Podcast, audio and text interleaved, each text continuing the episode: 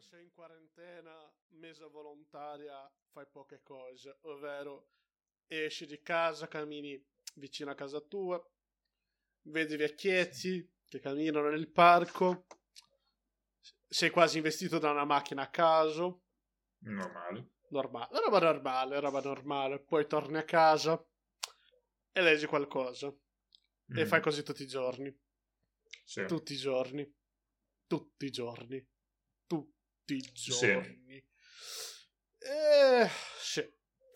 E va così la vita in quest'anno maledetto chiamato 2020, in cui è comparso tipo un monolitto nel deserto, sì, del Utah negli Stati Uniti, poi è scomparso e è comparso uno simile in Romania, e anche quello della Romania è scomparso, sì, e secondo me tipo è la mossa pubblicitaria più stronza di tutti i tempi. Secondo te, Mr. E? Secondo me è una trovata abbastanza un po' scontatina, un po' banalotta, però sì, è una trovata pubblicitaria di qualcosa, poi che cosa lo scopriremo sicuramente. Sicuramente centrerà in qualche modo Kubrick, centrerà in qualche modo il cinema, e sarà una pessima idea sicuramente, questo io lo posso, credo, già garantire assolutamente. Però prima appunto parlavamo, tra l'altro, per le dirette, per le registrazioni eccetera, del fatto che stai studiando una foto appunto del nostro amicone maniacale Kubrick, il grande Kubrick, sì, il grande Kubrick, di cui non si sa se è giusto dire che la bruttezza dei suoi capelli fosse inversamente proporzionale alla bellezza dei suoi film, e perché non ha fatto qualcosa in merito. No. Perché non voleva fare i film, era una persona ossessionata con i film e bastava quello, i capelli potevano andarsi a farsi fottere. Ma sai che tipo, oltre ad aver giocato in scacchi, lui aveva suonato la batteria? Sì, sapevo questa cosa, credo con pessimi risultati, un po' come quando Einstein suonava il violino malissimo e anche Bill Clinton il sassofono. Oh, è vero. Io credo di aver visto uno show in cui Bill Clinton suonava il sassofono ed è stata una delle cose più degradanti. Ok. Quella mossa lì, all'epoca, c'era un perché. Per deviare l'attenzione dalla ben più invadente situazione legata a Monica Lewinsky, che può dire. Non mi ricordo se era ancora in quel periodo lì. Ok. Però la roba di Monica Lewinsky era nel primo mandato o nel secondo? Mi scordo sempre. Il secondo. Ok, quindi nel primo mandato, quando lui voleva essere ancora rieletto e lui aveva scarsa popolarità, sì, il suo team pubblicitario aveva trovato la genialata di farlo identificarsi, cioè di farsi identificare come una persona del popolo attraverso il modo in cui lui si vesteva. Sì, faceva jogging. Sì, queste cose. Queste cose, cioè, però tipo non è che lui faceva jogging vestito da presidente, no, lui? No. Con una roba brutta, certo, come una persona, come un cittadino medio di Washington. Sì. Quindi erano cioè il suo modo di vestire era mirato apposta per creare un legame parasociale con un potenziale votatore. Sì. E possiamo vedere che questo tipo di mossa ha un riverbero oggi con il caro Capitan Cosplay. La mossa del caro Capitan Cosplay, yeah, era esattamente questo: farsi identificare come una persona che è dalla parte del gruppo in cui lui sta facendo il cosplay. Sì, naturalmente, sempre. E poi la cosa curiosa è che faceva tutto ciò in una città come Washington, District of Columbia, che ha più o meno lo stesso livello di crimine di una città a caso del tuo amato paese, cioè in media Washington è la città più degli Stati Uniti, e c'era questa scena di lui attorniato dalla sua scorta che faceva jogging e suonava quel cavolo di sassofono facendo schifo. E detto ciò, però, che cosa è successo questa settimana o in queste 2 settimane da segnalare? Qualcosa è successo. Succedono tante cose in 2 settimane.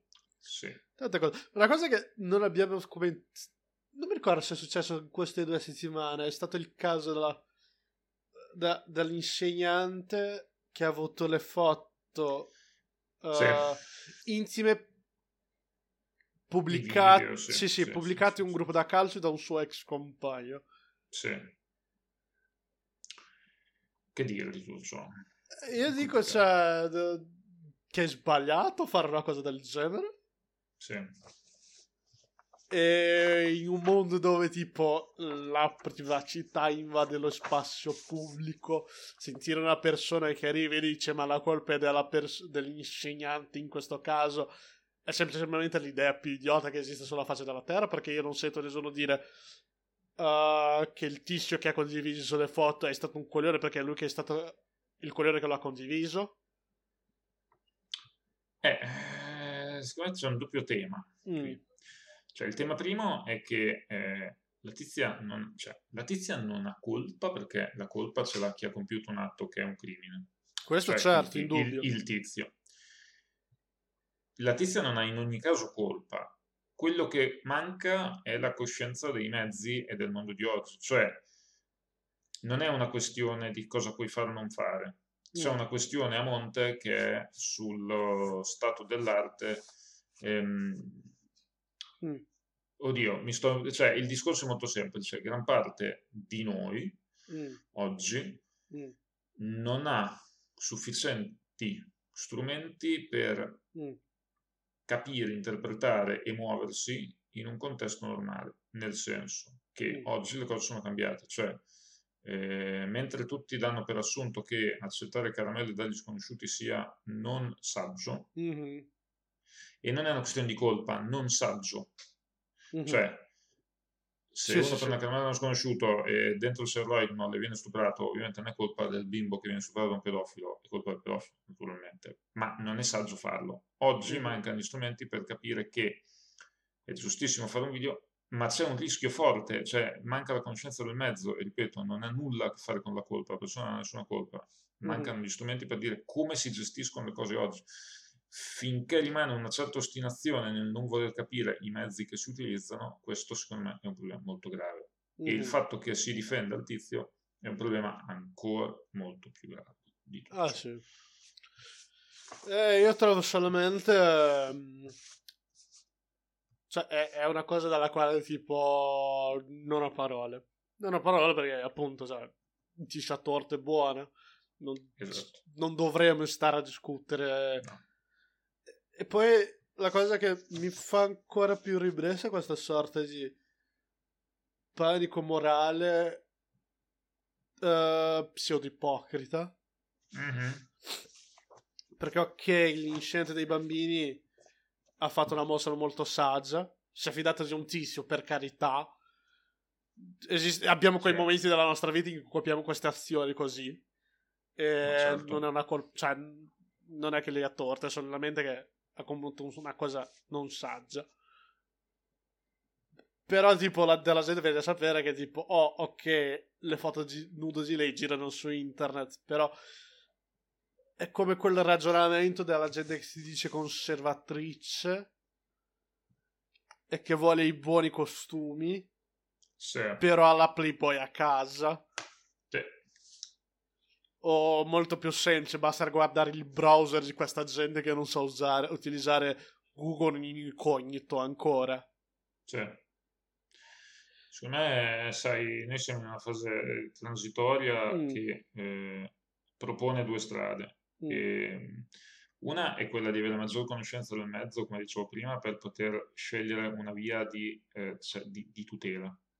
Dall'altra, secondo me, ci sarà un percorso parallelo in cui in una certa quota, in una certa parte, cambieremo un po' il concetto di privacy. Quindi, di base, questo tipo di cose alla lunga non dovrebbero più essere vissute con vergogna, perché anzi magari anche un po' rivendicandole, perché tutto sommato ci può anche stare, ma deve cambiare la morale, perché cambia, cioè, questo tipo di strumento cambia il rapporto che tu hai con gli altri all'interno del mondo, per cui a un certo punto devi cambiare anche il concetto di vergogna, secondo me, o diventi veramente schillato per mantenere la tua privacy, dire io continuo a vergognarmi di queste cose, però sono talmente abile che riesco a difenderle, oppure in qualche maniera bisogna trovare un po' un compromesso su quello che riteniamo private e no, e soprattutto su ciò che ci imbarazza noi stessi o no, anche perché di base da un punto di vista formale, nel senso magari a nessuno fa piacere essere visto così, però non c'è neanche niente di male, cioè io mi sarei sentito molto più imbarazzato nel o imbarazzato, preoccupato, se avessero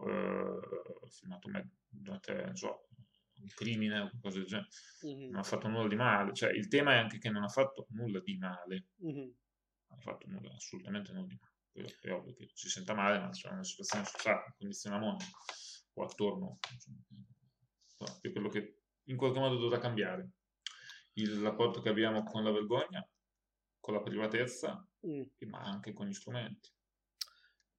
E quella è una questione molto lunga da dibattere oggi, molto lunga. Comunque, cambiando un po' argomento, mi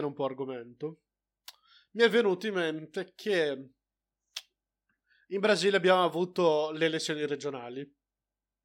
Ah, davvero? Sì, abbiamo avuto le elezioni regionali. E si vede l'impatto della pandemia su queste elezioni, nella quale buona parte delle persone che rappresentavano erano appoggiate direttamente dal governo del palazzo che c'è al comando del paese adesso. Si è visto che più della metà di questa gente non è stata eletta. Ma chissà perché. Ma chi l'avrebbe mai detto? Chi avrebbe mai detto? Una seconda cosa da osservare è che c'è stata più o meno una ripresa dal centro, dai partiti di coalizione endemici, che sono solamente dei partiti parasitari, che vanno dove l'onda va. Il Brasile ha questo problema qua. E si è vista una cosa molto interessante, ad esempio a San Paolo, nella quale il candidato Guilherme Boulos, che è il candidato, diciamo, veramente, veramente socialista, è membro del MST, che è il Movimento dei Senza Tetto, che è arrivato al secondo turno.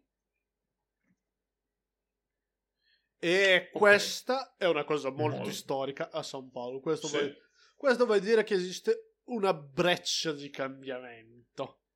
Può esistere. Può essere quello che Badiou chiamava l'evento, un'apertura di una possibilità che c'era e non abbiamo visto, e che comunque ci tocca rivendicare. Faccio una domanda, perché ti faccio una domanda che può apparire cinica, ma parte da una mia seria ignoranza. Questo tipo di movimento in Brasile, le poche, immagino poche volte in cui riesce ad avere una rilevanza di questo tipo, e riesce poi a trasformare in atti di legge, insomma in effettive progresso per la società, il proprio programma, domanda 1. Domanda 2, le persone che ne fanno parte, una volta arrivate in una posizione, diciamo, di responsabilità, riescono a rimanere salde o in qualche modo, come da noi, diciamo che si ricordano di avere un mutuo? Dunque, questa è una risposta, una domanda complessa che comporta una risposta complessa. Io penso che questa gente riesca a portare dei programmi seri, delle politiche serie, solo che bisogna ricordare che questa gente non è da sola, questa gente fa parte, sono degli attori all'interno di una struttura governamentale in cui sono coinvolti diverse altre forze. Quindi a partire dal momento che questa gente entra, succede che devono fare un modo o nell'altro quella che si chiama la geopolitik. Devono fare coalizione e tutto quanto. Quindi, bene o male, diventano parte della carne che viene tritata per fare la salsiccia. che è un'immagine orrenda, tuttavia sì. Portano dei cambiamenti, possono portare dei cambiamenti tangibili.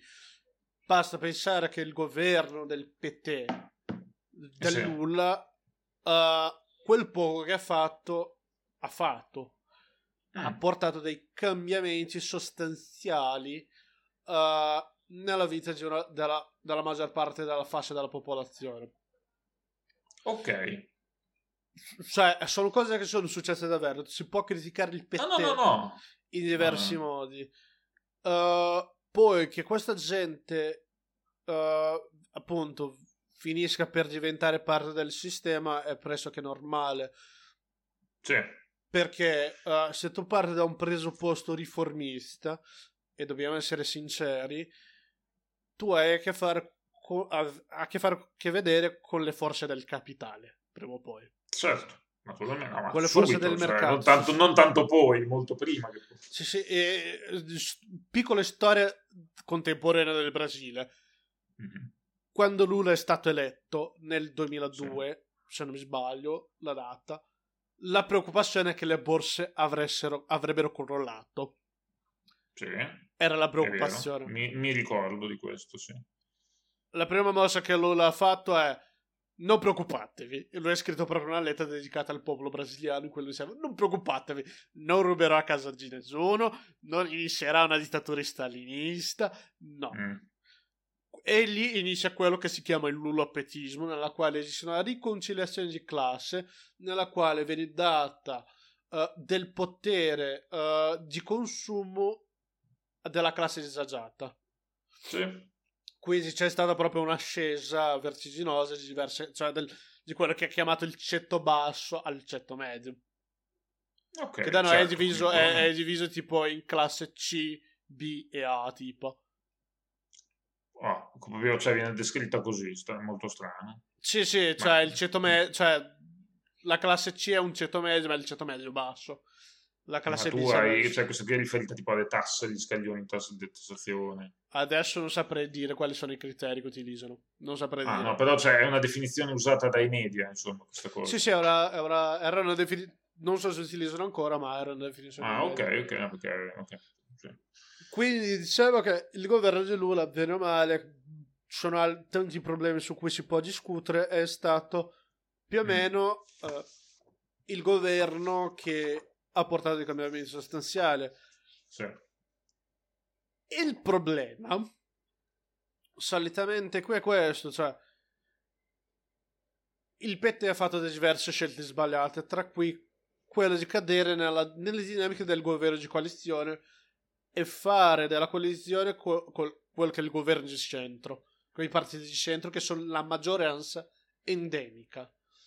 Il PMDB, che adesso è MDB, è il partito, tra l'altro, registrato dalla dittatura militare, che compone la maggioranza sia del Senato che della Camera. Quindi non è che puoi fare, cioè la realtà è stato un errore, però non è che puoi fare più di tanto. No, chiaro. Poi la teoria vigente è che esistono tante cose collegate con la storia del Brasile, però la teoria vigente è che il governo del PT ha crollato perché si parte dal presupposto che ci deve essere il cambio delle forze di potere, quindi si parla sempre che ogni generazioni si passa da un governo socialdemocratico a un governo libero, tutto bullshit, ma ok. Sì. È successo che ad esempio il PSDB, che è il partito, diciamo, che si chiama Partito Socialdemocratico Brasiliano, ma in realtà è il Partito Liberale Brasiliano, sì. Si specula che questo partito abbia detto: no, vogliamo governare noi adesso, vogliamo mettere adesso le nostre norme, cioè, vogliamo fare le nostre riforme neoliberiste, perché il libero mercato it's very nice, very good, tanto noi possiamo badare il nostro umbilicolo. Sì. Perché ovviamente il libero mercato è solamente bello se tu hai le condizioni per assolutamente per andare nel libero mercato, cioè puoi investire perché hai le condizioni di fare. Se sei un poveraccio, beh, muori. Ma comunque questo governo cioè a partire dal momento che loro hanno deciso di guarda, vogliamo il potere, hanno iniziato tutta una campagna mediatica.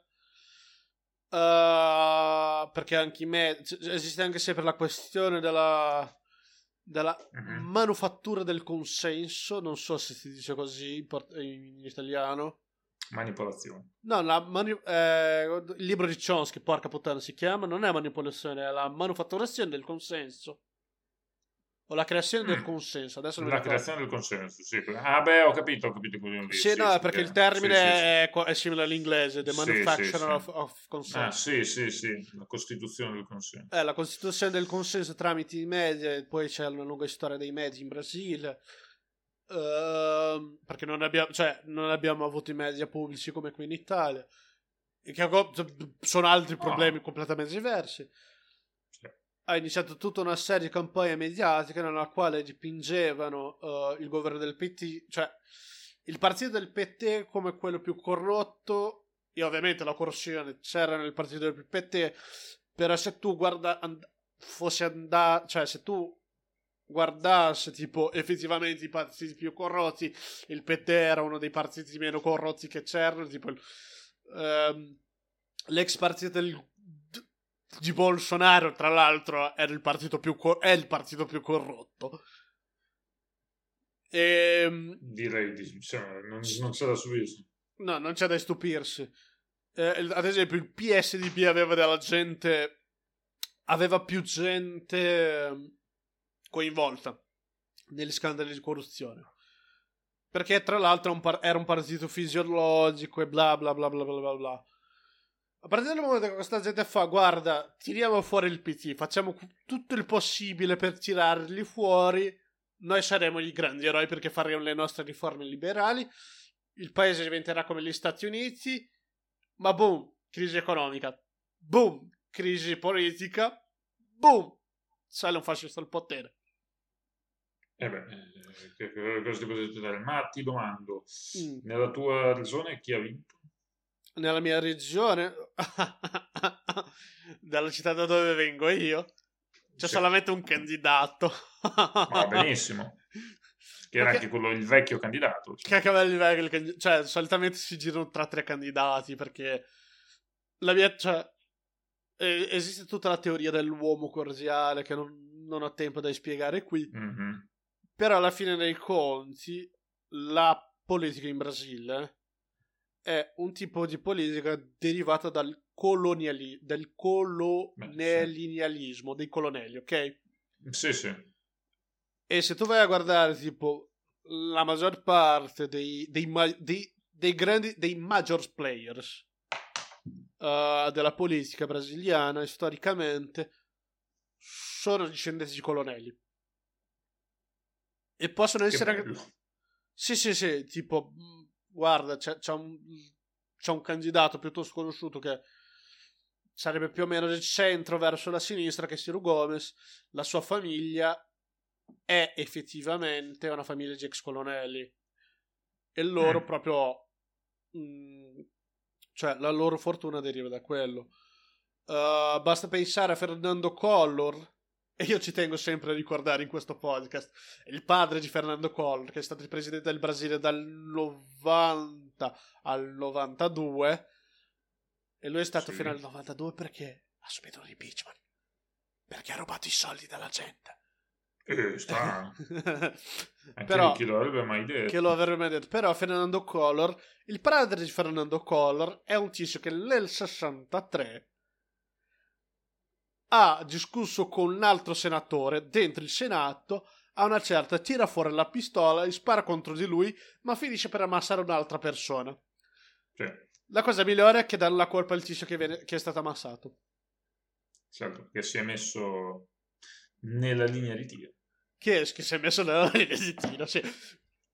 Però, vedi, secondo me la struttura governamentale del Brasile è un tipo di struttura che converge al nepotismo. Punto. È una problematica.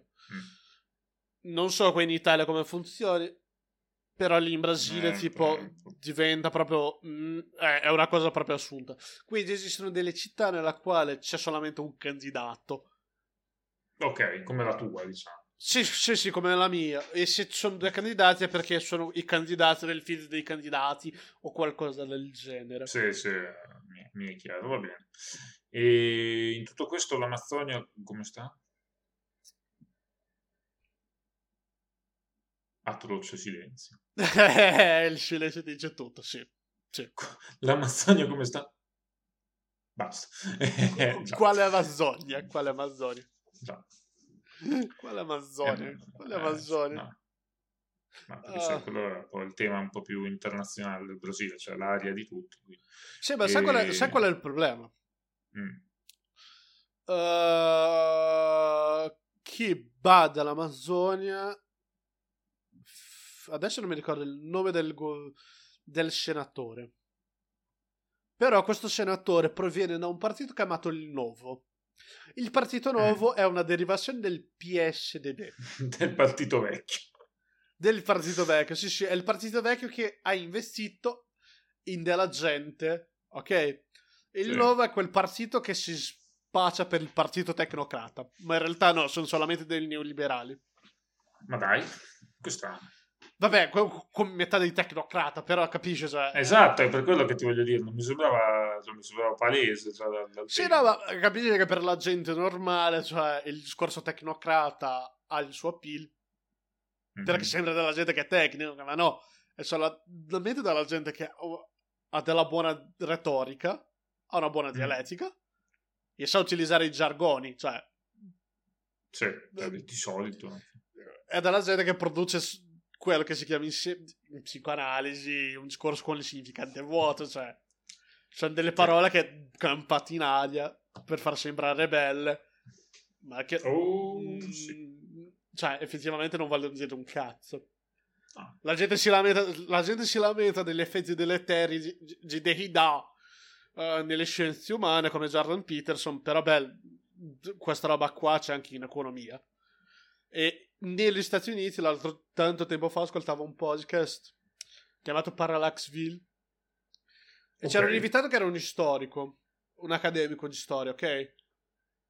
E questo qua osservava che tipo negli Stati Uniti si è creata una situazione tale per cui gli economisti sono diventati il tutto lo sanno. Loro hanno la capacità tecnica economica nella quale loro sono i maestri di tutto. E quindi sì, con loro, diciamo. Sì, ma anche qua, cioè, gli economisti sono questi essenzialmente. In Italia molto meno, sì. In Brasile sono di più, ma comunque quello che intendevo dire è che questo incidente qua osservava che guarda, c'è un slittamento qua, una sorta di slittamento tale nella quale questa gente finisce nella loro area di non expertise, ok? E ciò non vuol dire che questo sia un male. Va benissimo che esista, che un accademico possa transitare altre aree. Il problema è che se tu lo fai porcamente no, il problema invece esiste, altro che esiste. No, il problema esiste perché... il problema è quando lo fai porcamente e questo qua aveva notato, guarda, questa gente fa questa roba porcamente e quando tu che ad esempio provieni da un'area, se loro fanno slittano nell'area delle storie, dicono delle atrocità storiche, e tu che sei una persona formata in storia ti fermi e dici guarda Bel, quello che stai dicendo è sbagliatissimo e non ha basi storiche e si vede che tu non badi alle storie, ti comporti come un ideologo. Gli economisti si girano e dicono no, ma io sono un economista, io non so più di te. No, ma il problema appunto è quello, cioè che lo sconfinamento di solito non viene quasi mai fatto con competenza, ma solo con l'idea di voler dare una chiave alle tue. No. E ad oggi quello sono le cose più dannose perché propone una specie di...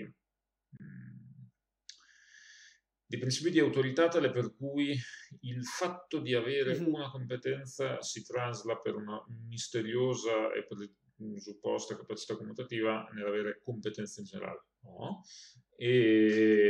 Però vedi, è ovvio, è utilissimo studiare consenso, verso chi invece si sente in soggezione rispetto a un qualunque tipo di... Però vedi, qua esiste la costruzione di un tipo di conoscenza, perché vedi, l'economia per una persona normale che non ha studiato economia, che non ha una base di economia, che vive la vita per i cazzi suoi, sì, questa persona vede l'economia come una scienza esatta, quando non lo è. No, non lo è affatto. Non lo è affatto, è una scienza sociale, per carità. E se tu parli con una persona che è un economista onesto intellettualmente, lui ti dirà questo. Beh, certo. Esiste quindi questa percezione nella sfera pubblica del ok, la tua conoscenza tecnica è comunque in un certo modo una conoscenza scientifica, quando non lo è. Il più grande esempio di questo è il danno deleterio, e c'è della gente che mi ucciderà per questo, che c'è stato ad esempio nella psicologia. Io trovo che, ok, tu puoi avere un dibattito serio su se la psicologia è una scienza o no, che la psicologia sia una scienza, io trovo che sì, ma a partire dal momento che tu dici ok, è una scienza, utilizza dei metodi scientifici, ma non è una scienza come per dire la fisica o la matematica, è una scienza umanistica. Ok, a partire dal momento che definiamo che è una scienza umanistica, dobbiamo tener conto che dipende, cioè esistono altre problematiche in cui il tuo oggetto di studio è sottoposto a diversi fattori, e nel caso sia un psicologo il tuo oggetto di studio è il comportamento umano, e il comportamento umano è una delle cose più difficili da studiare perché ha tante mille variabili. Buona. A partire dal momento che tu parti da questo presupposto di un po' di onestà intellettuale, si creano altri problemi. Il problema è che con l'ascesa non delle neuroscienze ma del cognitivismo e con la svolta linguistica che c'è stata negli anni 50, e che per carità ha avuto il suo perché e c'è il suo perché, ha fatto sì che la scienza cercasse un approccio molto più scientifico, e che va benissimo. Tuttavia la psicologia ha assunto questa aurea di autorità pseudo neutrale, e tu finisce per creare degli stretti, cioè finiscono per sorgere dei soggetti che sono una sorta di estremizzazione di questa concezione qua. Ad esempio, laddove voglio arrivare solitamente arrivano i miei tre target preferiti. Nel scenario americano ci sono questi tre soggetti: Jason Harris, Steven Pinker e Jordan Peterson. Sono dei soggetti che magari nella loro area possono essere rispettati tramite Jason Harris che tigro che abbia, ma hanno messo i risultati della sua tesi di dottorato, ma è una voce, è una digeria, non è una cosa che si dice. Comunque quello che sto cercando di dire è che tu crei questi soggetti qua che magari ne sanno nella loro area di expertise, però transitano verso altre aree e dicono delle cose grossolane, ma veramente grossolane. E io ho letto l'11° capitolo di 12 Rules for Life di Jordan Peterson. Le cose che lui dice sulla scuola di Francoforte, su Derrida, sono delle cose atroci. E io vengo da psicologia. E quella roba è atroce. È veramente atroce. È della roba senza nessun fondamento storico, perché non c'è neanche una citazione. Bello. Guarda, io ti dico, c'è un interessantissimo libro che ti potrei anche citare, ma devo andarlo un attimo a prendere perché ce l'ho nel computer, e che parla di come ci sia stato un processo di progressiva mercantilizzazione di ciò che è il concetto di competenza a livello di concetto di istruzione. Ovvero, alcuni studiosi o supposti tali cosa fanno? Fondamentalmente è una reader che si chiama Critical Management Studies, in cui è una collettiva di articoli che io consiglio, e dalla, mi sembra, Cambridge Press, adesso vediamo, in cui di cosa parlano? Parlano di come il fatto che nel contesto liberale ci fosse di base un, eccolo qua, Oxford Management Readers, cioè Critical Management Studies a Reader, edito da Christopher Gray e Hugh Wilmot, per la University Press, quindi lo consiglio a tutti quanti, e qui dice come il contesto liberale e quindi tutto quel mondo mercantile di imprenditori, di economisti, eccetera, si sentisse di base e in qualche modo soggiogato e mancante verso il mondo della cultura. Per cui si sono inventate quelle che sono le business school, e all'interno delle business school c'è stata la declinazione un po' onnicomprensiva di tutte le materie possibili e immaginabili nell'ottica di un discorso liberale, liberista, neo tutto. Ed è da qui che è passata l'idea che lo studio in quanto tale ti permetta di poter parlare su qualunque cosa.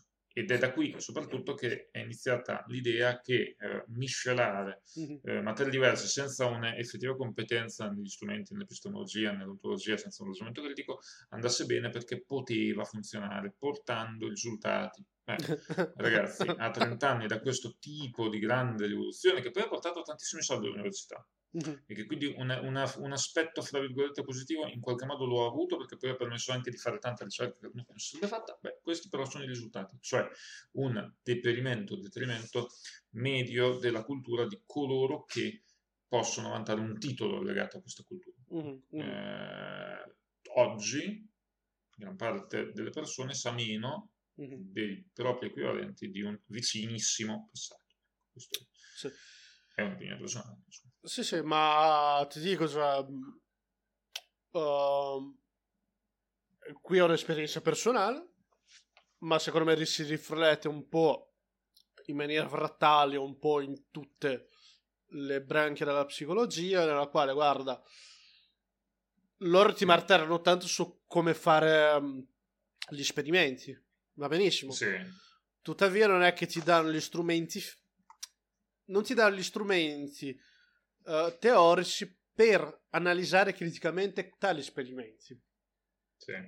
E qua è il problema, cioè, ok, tu sai fare un esperimento, ma non è che tu ti fermi lì e ragioni criticamente su quello che stai facendo. Non è che tu ti fermi e dici, guarda, magari quello che Popper aveva detto è sbagliato, perché era uno studioso di storia della scienza, gli aveva detto, guarda, Popper si sbaglia perché storicamente non funziona così. Effettivamente, cioè, le scoperte scientifiche non funzionano così, sono molto più complesse, e questo porta sempre a questa problematica qui del, ok, noi dobbiamo solamente portare dei risultati e i nostri risultati in un certo modo rispecchiano la realtà. Però a partire dal momento in cui tu ti fermi criticamente a pensare su certi esperimenti, tu fai, ok, ma il campione che c'è qui è poco. Ok, ma ci sono dei bias qui, cioè. Poi esiste sempre il problema che tipo nella maggior parte degli uffici, cioè la maggior parte dei campus di psicologia, la maggior parte degli esperimenti sono fatti su degli studenti di psicologia che cioè, fanno da volontari. Certo, sì. Cioè, questo è un problema proprio alla base, almeno qui in Italia, perché negli Stati Uniti almeno hanno un po' di soldi per queste cose. E ciò comporta dei problemi del tipo, ok, noi siamo i saputelli delle scienze, cioè noi siamo più dalla psicanalisi perché facciamo degli esperimenti, per carità, diciamo più dalla psicanalisi, però vedi, cioè, io che faccio adesso semiotica vedo che esiste una maggior preoccupazione, almeno dal punto di vista del ragionare su come fare un'analisi, delle preoccupazioni epistemiche, perché tipo noi non siamo una scienza, quindi dobbiamo badarci per non dire delle fesserie. Sì, dopo lì c'è anche il tema che di base è una scienza che nasce, cioè la semiotica è una epistemologia. Sì, no, la semiotica nasce con altri presupposti, non è che è una scienza, un capo, bla bla bla, citiamo Umberto Eco qua quanto ne pare. Però, cioè, esiste sempre questa problematica qui, cioè, la gente non viene formata a un ragionamento critico su quello che deve studiare. No. E non è solamente del cercare e arrivare a dire, guarda, io non credo a quello che il mio incente dice, no. È di fermarsi e dire, ok, cioè io sto studiando questa roba, sto cercando di comprenderla e mi pongo delle domande su come funziona. Non vengono dati questi strumenti, ovviamente, che poi esistono delle problematiche che riguardano proprio la struttura dell'università, la qualità dell'insegnamento. Si dà molto del fatto che molti degli insegnanti hanno un troppo carico di lavoro, anche se ricevono un botto di soldi, sono paraculati, ma comunque hanno un carico di lavoro esorbitante e così via. E ciò porta a questo decadimento, al mio vedere, intellettuale, almeno di certe branche delle scienze umane. Ma solo, cioè, solo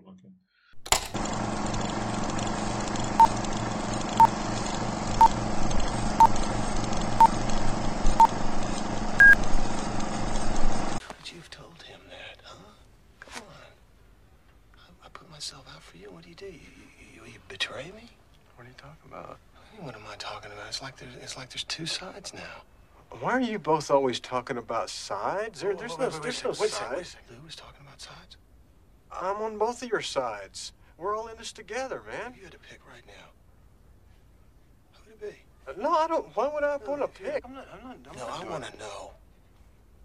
Me or Lou?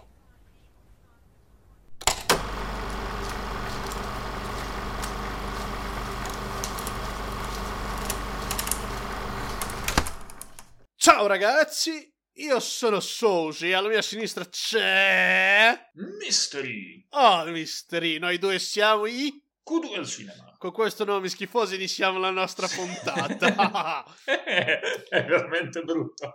E più va avanti più è brutto. Poi è brutto, però a noi piacciono le cose brutte, ok? Sì. A noi piace, va benissimo. Noi vogliamo spaventare la gente per la nostra bruttezza. Se tu sei una di quelle persone che pensa che esista un'alta cultura, mi dispiace, bro, mi dispiace, sei nel posto sbagliato.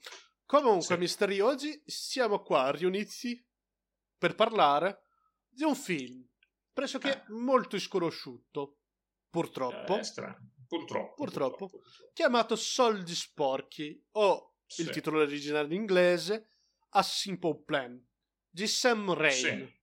Però prima di parlare di questo film dobbiamo chiarire su cosa sarà la nostra duologia. Dunque, la nostra duologia si basa sul fatto che ormai è inverno, ormai sta per nevicare, e volevamo parlare di Sam Raimi e dei fratelli Coen. E ci siamo ricordati che loro hanno due film in comune. Il primo di questi film è Fargo, del 97 del 96-97 diretto dai fratelli Coen, e A Simple Plan di Sam Raimi. E perché stiamo parlando di questi film? Perché poi ci siamo ricordati che i fratelli Coen e Sam Raimi sono amici e hanno iniziato la loro carriera cinematografica assieme e hanno prodotto diversa roba e sceneggiato diversa roba assieme. Quindi abbiamo detto, parliamo di questi due film, dato che hanno qualcosa in comune, della gente che fa delle scelte stupide e della neve. E tra l'altro sono dei film ambientati nel Minnesota. Dunque, esatto. Ciò mi porta alla solita domanda, Mr. Ree. Quando è che hai visto per la prima volta sulle scherme della tua TV un film di Sam Raimi? Quando ho visto La Casa. La Casa? Il primo? Sì. Oh. Che è anche un po' forse più, non so... Oddio, è il più iconico, no? Il più iconico è L'armata delle tenebre, però La Casa è un po' è normale aver visto come primo film La Casa. Io ho visto il primo, io non so quale dei due ho visto per primo di Sam Raimi, non so se ho visto L'armata delle tenebre o Darkman. Sono due film che fanno talmente parte della del mio sviluppo. Eh sì. Che sono lì, hanno sempre esistito, è così. Quindi... Beh. No, vai. Ok, quello che volevo dire è che quindi Sam Raimi è questo regista che inizia la sua carriera negli anni 80, ma siccome sì, tu sei più fan di Sam Raimi che io, lasciatemi stridere. Sì. Parlaci un po' di Sam Raimi, per favore. Sam Raimi è un regista di passione. Mm-hmm. È un regista che per tantissimo tempo fa i film con niente, nel senso che con niente si parla di proprio niente. È un regista di espedienti. Perché è importante Sam Raimi? Perché Sam Raimi ha un po' quella tecnica di prima maniera del cinema in cui si inventava le cose, cioè non ho soldi quindi devo inventarmi cose, come il POV che c'è nella casa del demone che cammina nella foresta. Esatto, quello è geniale. Quello lì è tipo sono quattro persone che prendono mettono una cinepresa sopra una coperta, alzano quella coperta in quattro e iniziano a correre, cioè è geniale. Cioè, è roba della Nouvelle Vague quella lì, cioè. Sì, beh, lui usava la sua troupe proprio per fare gli effetti speciali meccanici, colpendo coi rami e cose di questo tipo. Nella casa si vede che c'è un po' la mano giovanile, nel senso che in più di una scena si vedono le luci di scena che finiscono dalle inquadrature. E ce n'è una in cui c'è l'inquadratura della casa e sul tetto c'è una luce di scena lasciata lì.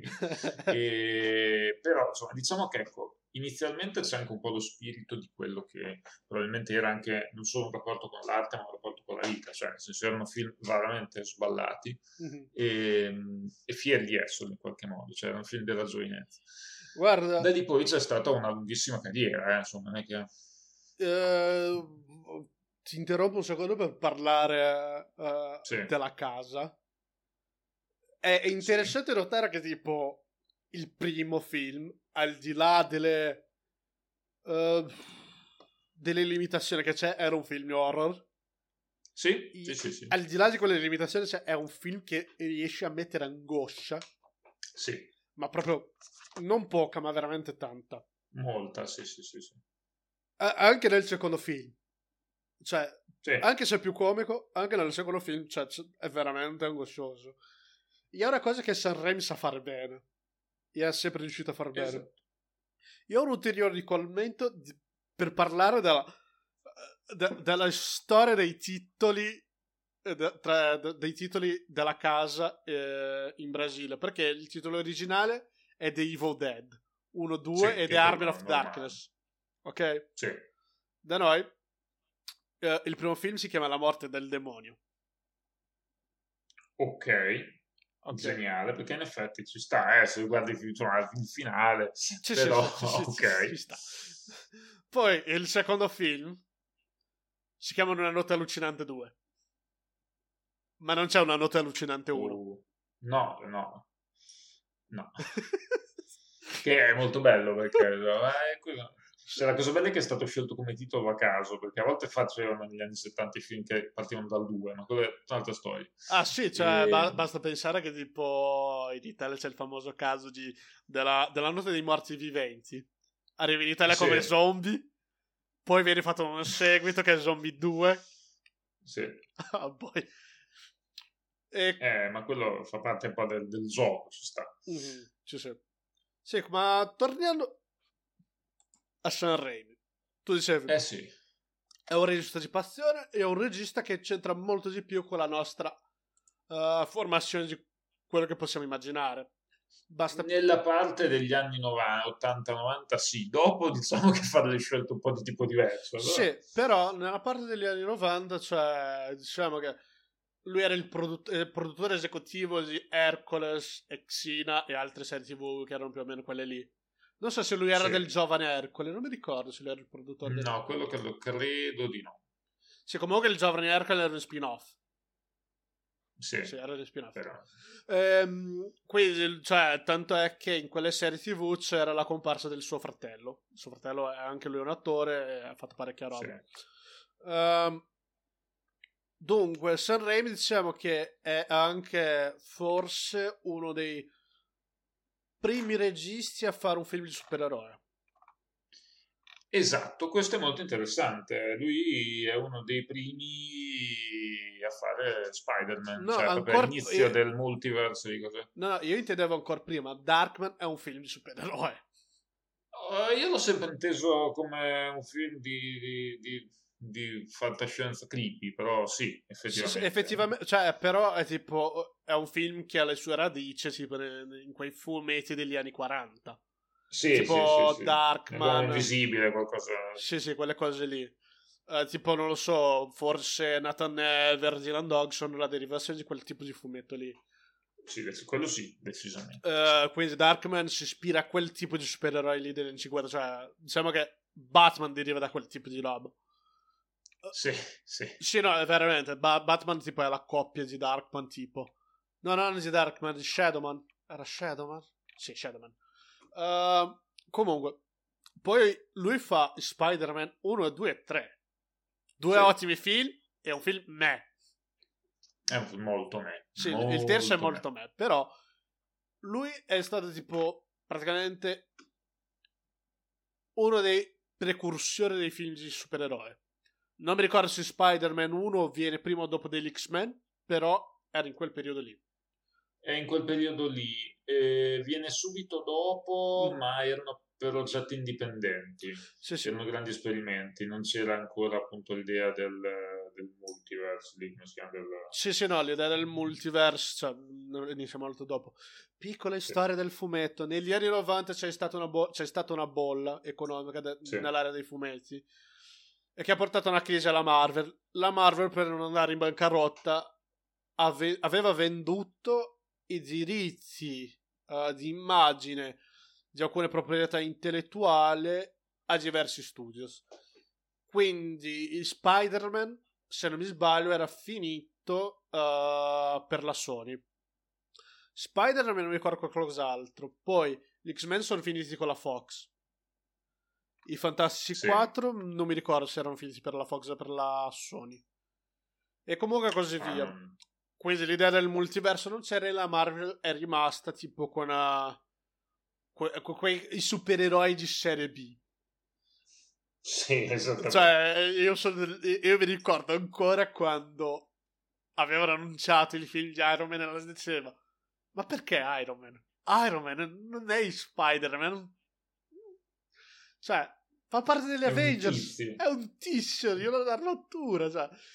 Basta pensare che Iron Man tipo, era un supereroe di serie B. Iron Man, Thor e Capitan America, tutti quelli erano supereroi di serie B. I supereroi di classe A erano tipo i Fantastici 4, gli X-Men, Spider-Man, quelli lì erano proprio il carro armato della Marvel.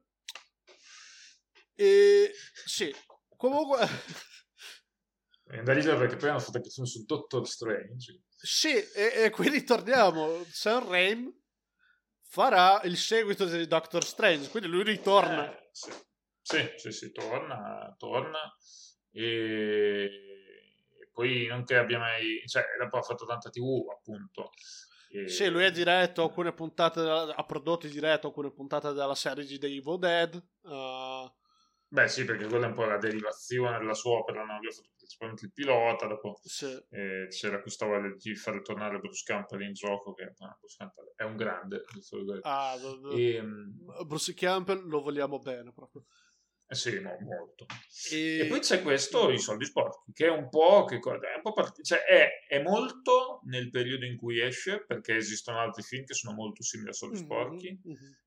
Però è anche un po' una prova, forse, per Raimi, perché dunque, è un po' fuori. Cioè... ok, la filmografia degli anni 90 di Sam Raimi dagli anni 90 fino all'inizio degli anni 2000 è una filmografia particolare. Sì. Io solamente mi ricordo il western che lui ha fatto prima di questo film, che c'è tra l'altro Leonardo DiCaprio. Tipo, c'è un cast... Pronti a morire. Io mi ricordo di aver visto parecchie volte quel film in TV. Dopo questo film qua c'è il film che lui fa con Kate Blanchett, nella quale c'è Keanu Reeves che fa il cattivo. È un film tra l'altro sul sovrannaturale e giochi d'amore. È un film, devo essere sincero, io l'ho visto parecchio tempo fa, ma mi ricordo che è un film. E quindi questa parte qua della filmografia di Sam Raimi è come se lui stesse cercando di fare altro, di mettersi a prova, e finisce che uno, secondo me, il suo lavoro più maturo e forse non voglio dire che è migliore di Spider-Man 2, perché Spider-Man 2 è un film della quale io ho un legame molto nostalgico, affettivo, o anche migliore della Casa 2, perché sono delle concessioni, dei film completamente diversi. Sì. Ma comunque, cioè, per quel che è uno dei migliori film di Sam Raimi. Non riuscirei a causa di questi fattori nostalgici a metterlo, secondo me, come il miglior film di Sam Raimi, ma è indubbiamente uno dei migliori. E tra l'altro è anche nel periodo in cui lui stava appunto producendo la TV, quindi quando esce questo film qua c'è questa sorta di, possiamo dire, straniamento, ma che se guardiamo bene la filmografia di Sam Raimi scopriamo che questo film qua non esiste New Limbo. Questo film qua dialoga molto con Fargo dei fratelli Coen. Sì, ed è un adattamento. È un adattamento, c'è anche questo. Ma quello che voglio dire è questo. La carriera di Sam Raimi è collegata con quella dei fratelli Coen. Ethan Coen era un assistente di camera nella Casa 1.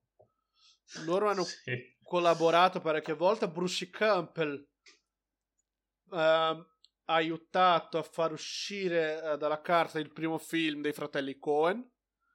Sam Raimi fa una comparsa speciale nella Palude della Morte di Emilia's Crossing e ha sceneggiato quel film dei fratelli Coen che mi scordo sempre il nome, nella quale è Chacin Robbins. Non ti ricordi quel film? Non ricordo neanche io, no. Cioè, tipo, è il film prima di Fargo. È il film prima di Fargo e dopo Barton Fink, è il film in cui c'è Chacin Robbins. È uno dei film, è un film sceneggiato da Sam Raimi. Quindi loro hanno sempre avuto questo rapporto amichevole. Molti degli attori che hanno lavorato con Sam Raimi hanno lavorato in delle produzioni dei fratelli Coen.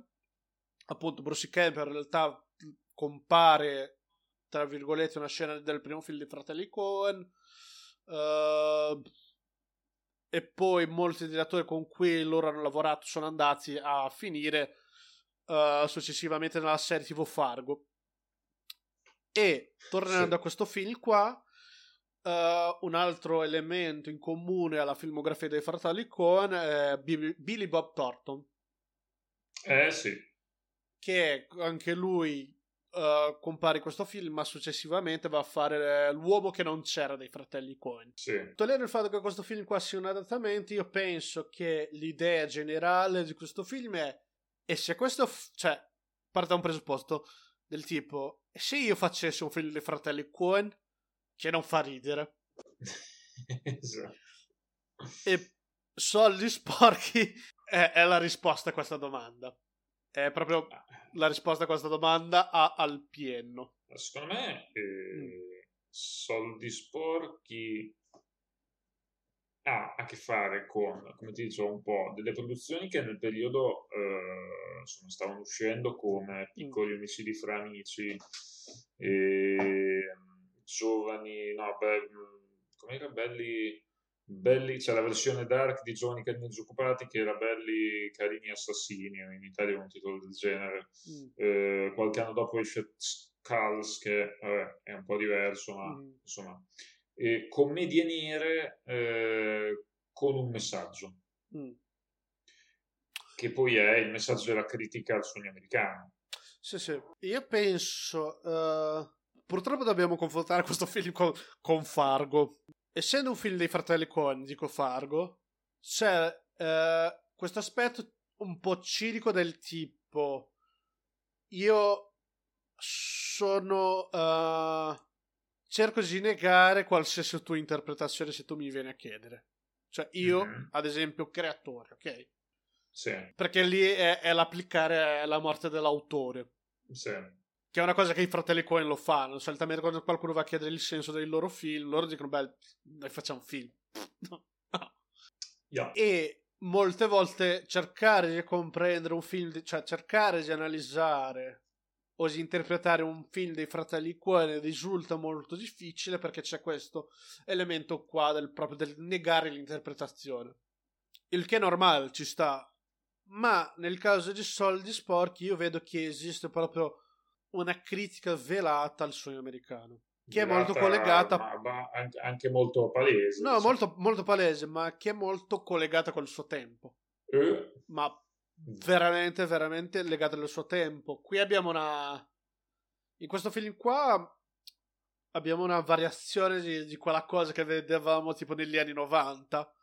Questo film è del 98, ma prima del, cioè nel 99 c'erano tutti questi film qua ambientati nelle grandi città degli Stati Uniti, dove c'erano questi waspi qua dissoddisfatti con la loro vita, tipo American Beauty, Fight Club, Matrix, impiegati male.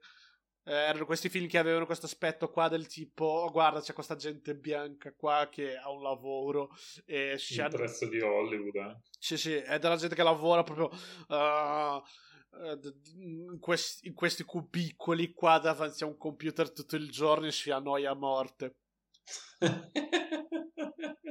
E qui abbiamo una variazione risata amata. sì E qua abbiamo una variazione di questa cosa qua, cioè abbiamo la versione campagnola, per così dire.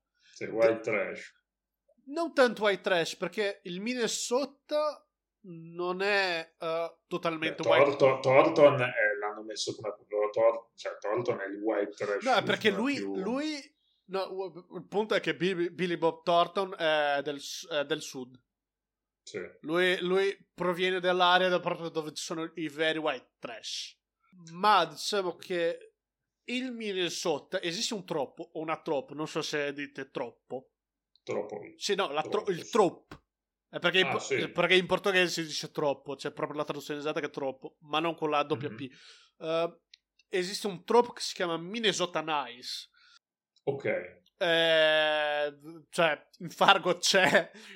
E in questo film hanno decostruzione di questa roba, cioè la roba delle persone del Minnesota sono conosciute per essere troppo educate. Sì, tipo i canadesi. Sì, loro sono i canadesi però americani. Sì. E parte dell'umore che c'è, ad esempio, in Fargo, e poi ne parleremo quando andremo a parlare di Fargo, deriva da questa sorta di dissonanza qua che c'è tra la violenza e l'educazione della gente. E qui vediamo proprio la deconstruzione di questa sorta di gentilezza qua, però è sempre in un'area regionale degli Stati Uniti, nella quale abbiamo delle persone che mediamente vivranno la loro vita senza tanti problemi. Sì. Oh yeah. Cioè è della gente che è nata lì, vivrà lì e morirà lì per il resto della loro vita. È il disagio più tipico che possa esistere al mondo, quella di nascere, vivere e morire nello stesso luogo. Ah, sì, beh, poi diciamo che il protagonista soprattutto era abbastanza instrato su questo, visto che aveva studiato per poi diventare un commesso del negozio di sementi, e quindi era un po' proprio il monumento a tutto ciò.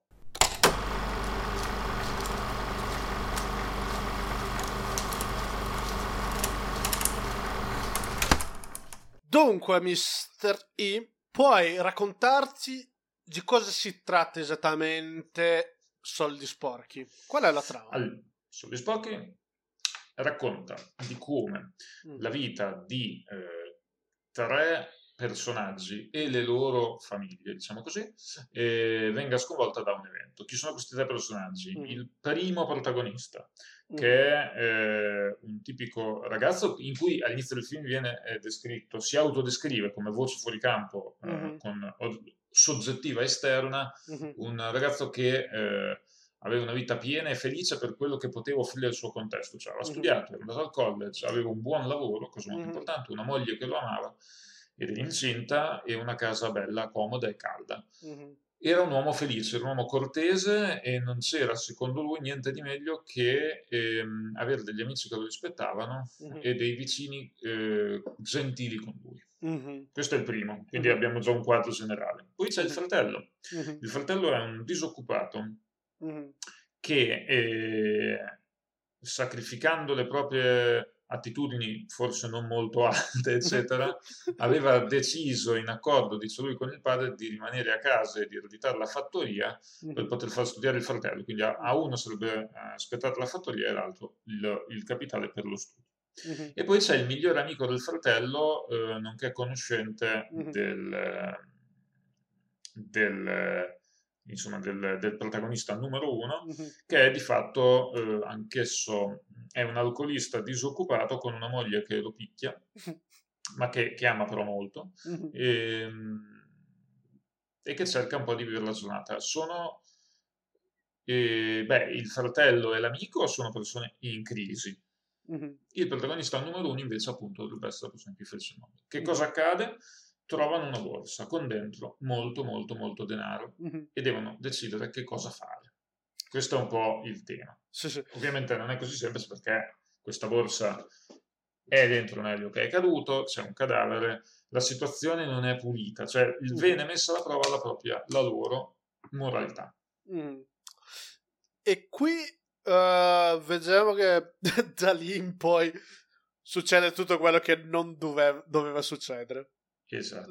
Cioè vediamo il quanto la gente fa delle scelte stupide e sì, che tutti e tre fanno delle scelte stupide, sì, cioè, e come la stupidità diventa crudele, sì, come la stupidità. Però vedi, al mio vedere non è solamente cioè, il punto è che questo evento che è ritrovare i soldi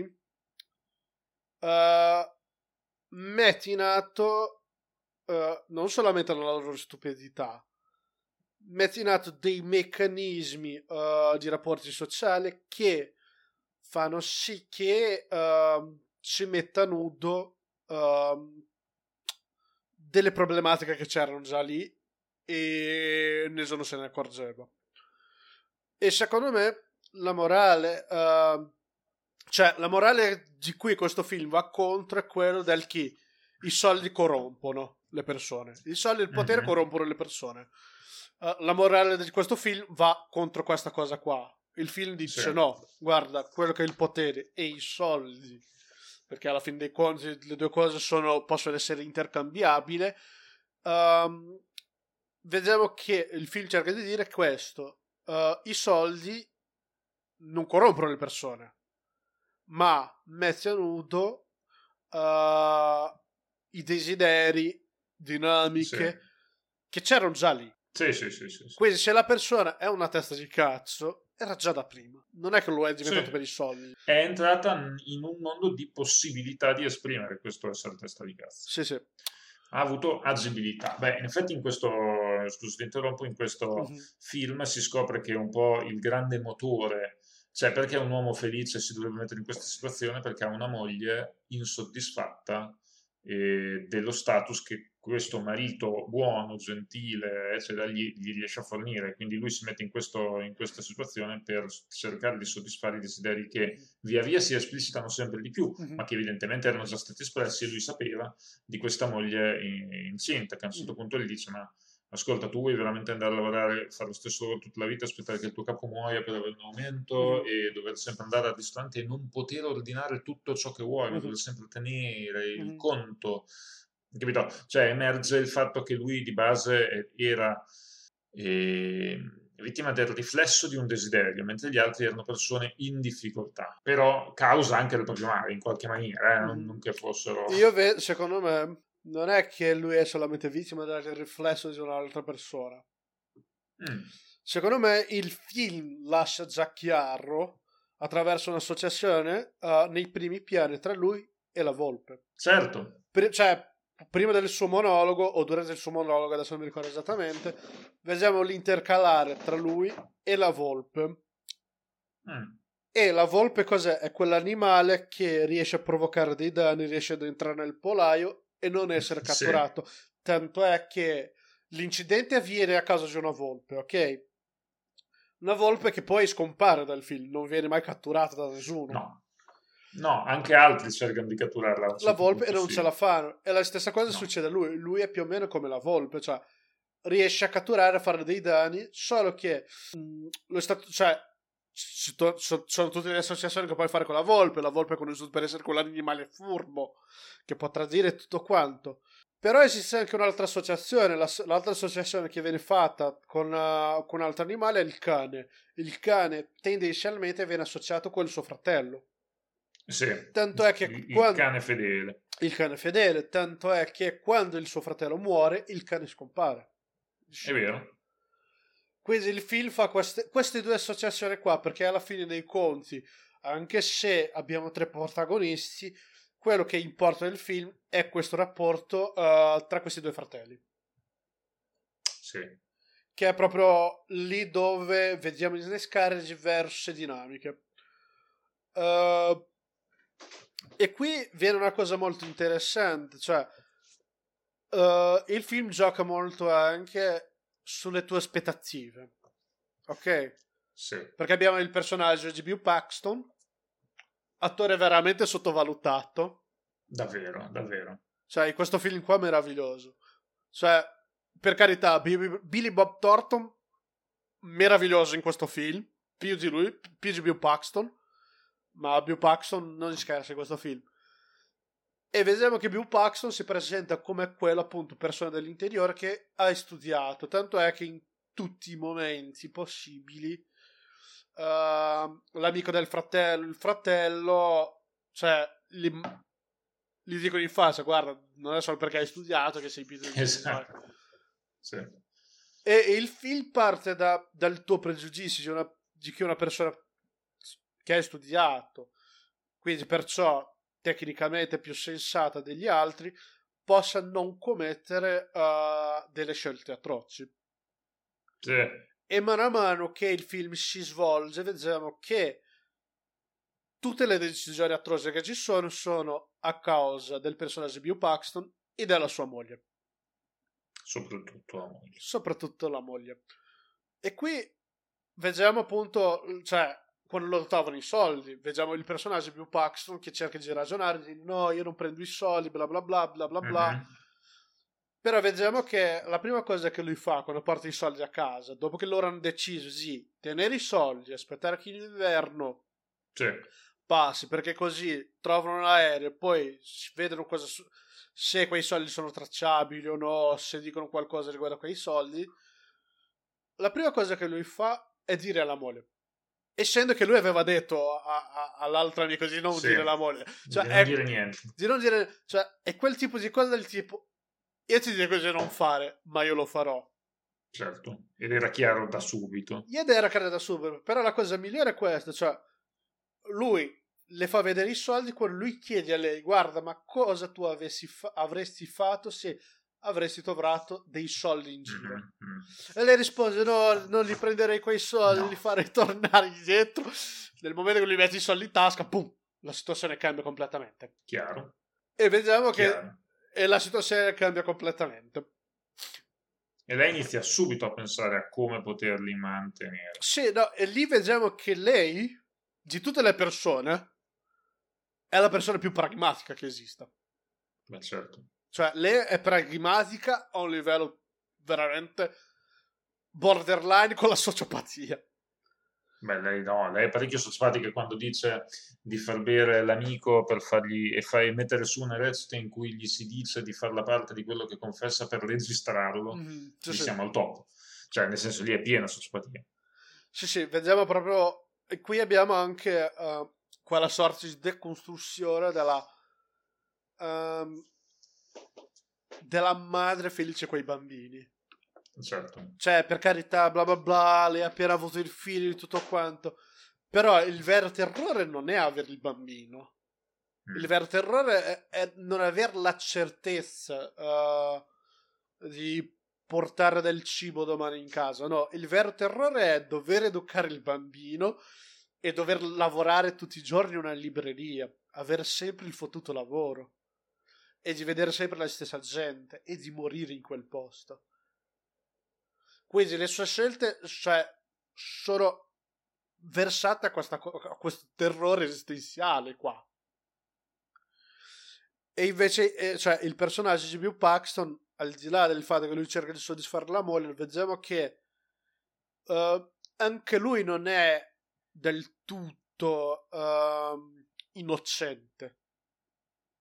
Vediamo che lui è accondiscendente con la situazione e che anche lui vuole una sorta di cambiamento, perché se lui fosse veramente sensato lui non avrebbe mai fatto vedere i soldi alla moglie, mai. Ma lì secondo me emerge un po' il tema che la moglie gli chiama, cioè lui quando è che cambia profondamente? Quando il fratello gli dice guarda che la nostra famiglia ha fatto dei sacrifici perché tu potessi studiare, e in qualche modo tutti gli rinfacciano ma ora fai il commesso al negozio di mangimi, cioè qualcosa non ha funzionato, per cui lui in qualche maniera sente di aver ricevuto troppo poco rispetto a quello che gli era stato promesso, ecco, e questi 4 milioni in qualche modo vanno in quel senso lì, ecco.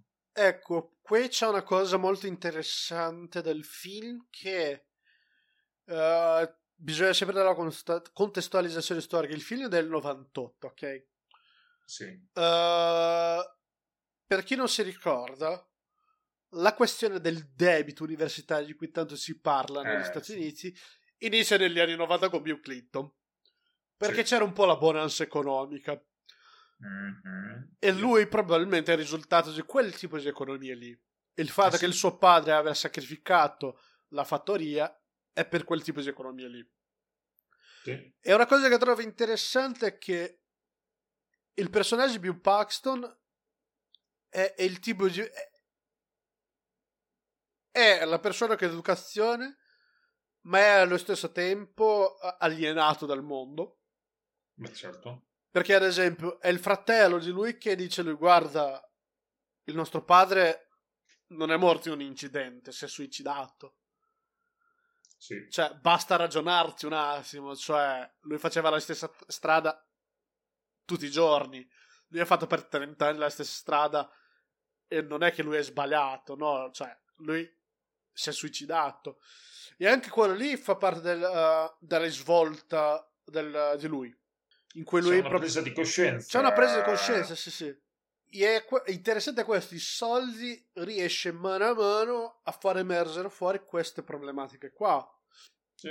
Del fatto che il fratello di lui tecnicamente abbia sacrificato il suo futuro per il fratello, e il fratello adesso fa il commesso e forse erediterà quel negozio. Sì.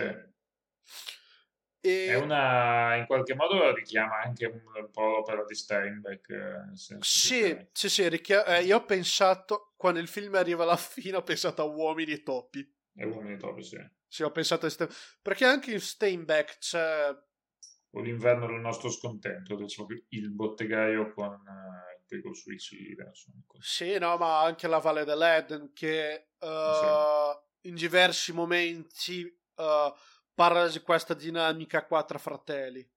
Sono tipo 3 generazioni in cui ci sono sempre dei fratelli che finiscono in un modo o nell'altro per danneggiare uno o l'altro. In un modo o nell'altro finiscono per deludere uno all'altro. Sì, no, richiama Piero Steinbeck, adesso che ci penso. Sì, Steinbeck è un'opera Steinbeck. Forse il libro era un po' una copia di Steinbeck, e vabbè, e il film è un po' una trasposizione del Steinbeck, è quello che di Steinbeck non è mai stato fatto. Sì, c'è una trasposizione finita invece di Steinbeck. Comunque, poi bisogna parlare anche del personaggio di Billy Bob Thornton. Sì.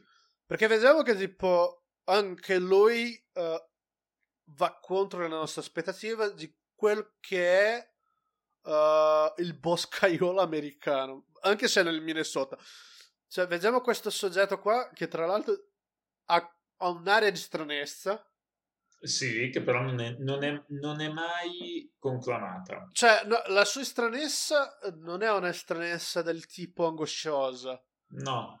È una sorta di non adattamento all'ambiente. Perché... È una sorta di buon selvaggio portato da oltre il mare in Inghilterra. Sì, e lui, cioè, tutti lo ricevono, ma con sufficienza.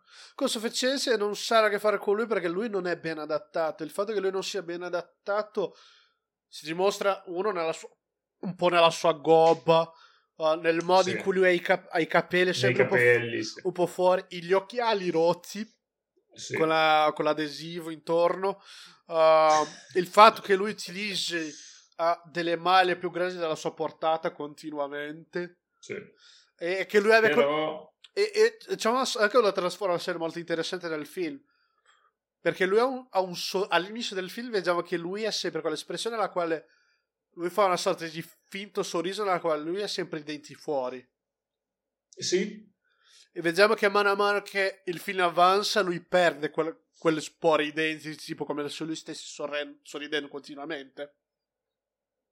Non so se te ne sei accorto di questo. Sì, beh, lui anche perché è l'unico che a un certo punto ha una sorta di moto di autocoscienza, nel senso, cioè, di completa resa da un certo punto di vista. Mm-hmm. Però lui in qualche modo, ecco, rimane sempre nei limiti perché, essendo strano e in qualche modo inaccettabile, fa però parte di una famiglia molto per bene accettabile, per cui non può essere escluso, no? Sì, sì. Quindi continuando a relazionarsi rimane sempre in un limite. Lui è tipo il scemo del villaggio. Sì. Era la figura del... Ecco, lui è la versione moderna del scemo del villaggio. Sì. E, yes. Però vedi, una cosa molto interessante è questa, cioè lui diventa la bussola morale a una certa del film. Sì. Però vediamo qua che il film avanza questa sorta di critica al modello conservatore della famiglia eteronormativa e cristiana, in questo caso protestante tra l'altro, sì. Nella quale, cioè, tra l'altro era una cosa un po' vigente negli Stati Uniti e tuttora lo è, cioè tu sei un individuo tranne che quando sei all'interno della tua famiglia. Quindi gli unici veri legami che puoi avere sono quelli familiari. Sì. E qui vediamo proprio lì dove il personaggio di Billy Bob Thornton si trova del tutto sconfusolato, perché lui si trova in una situazione nella quale lui deve essere fedele a tutti i costi al suo fratello. Ed è evidente. E non vorrebbe. Perché tipo effettivamente quello che il fratello gli chiede continuamente è sbagliato, va oltre al limite legale. E è molto interessante, sono due scene molto interessanti a partire da questo. Il momento in cui il personaggio Bill Paxton chiede alla moglie ma tu sei fedele a me? Sì, e lei risponde subito, senza esitare. E lui ripete, cioè, tra l'altro è una scena di specchio perché tipo il personaggio di Bill Paxton nel contropiano è a destra dello schermo e la moglie è a sinistra, con il personaggio di Bill Paxton a fare il fratello la scena si inverte, ovvero lui è a sinistra dello schermo, Bob Thornton è a destra, e vediamo che quando lui chiede al fratello ma tu sei fedele a me o no? La cosa interessante è che il fratello, lui si ferma, il personaggio di Bill Thornton, si gira e non crede a quello che sta ascoltando, perché tu non aspetti mai da un tuo familiare questa rivendicazione di fedeltà. E vediamo anche questo momento in cui riceve il colpo di questa domanda, ma poi si ferma e comprende che quello che il fratello gli sta per chiedere è del tutto sbagliato. E certo, perché tanto è come quando posso chiederti una cosa. Ovviamente. Posso chiederti una cosa e tu fai, oh God, no. Ops, no. No, non chiedermi, no. La risposta sempre dipende. No, la risposta è sempre no, perché altrimenti me l'avresti chiesto presto. No, io solitamente rispondo con il dipende, magari si può degenerare. Si può risultare nella situazione in cui io dico te l'avevo detto. Te l'avevo detto. E io sono sempre provato. Ah, vabbè, perché certo, a te lo so, ti piace questa cosa. Sì. È una cosa tipica dell'uomo cordiale. Brava, è una cosa tipica dell'uomo cordiale. Ma non parliamo dell'uomo cordiale oggi. E quindi, cioè, il film, al di là di presentare questa critica, questa sorta di modello di terrore dalla famiglia nucleare, è anche molto ricco e complesso. Perché, vedi, riusciamo a empatizzare con principalmente il personaggio Billy Bob Thornton, e mano a mano di meno col personaggio di Bill Paxton. Per niente, direi.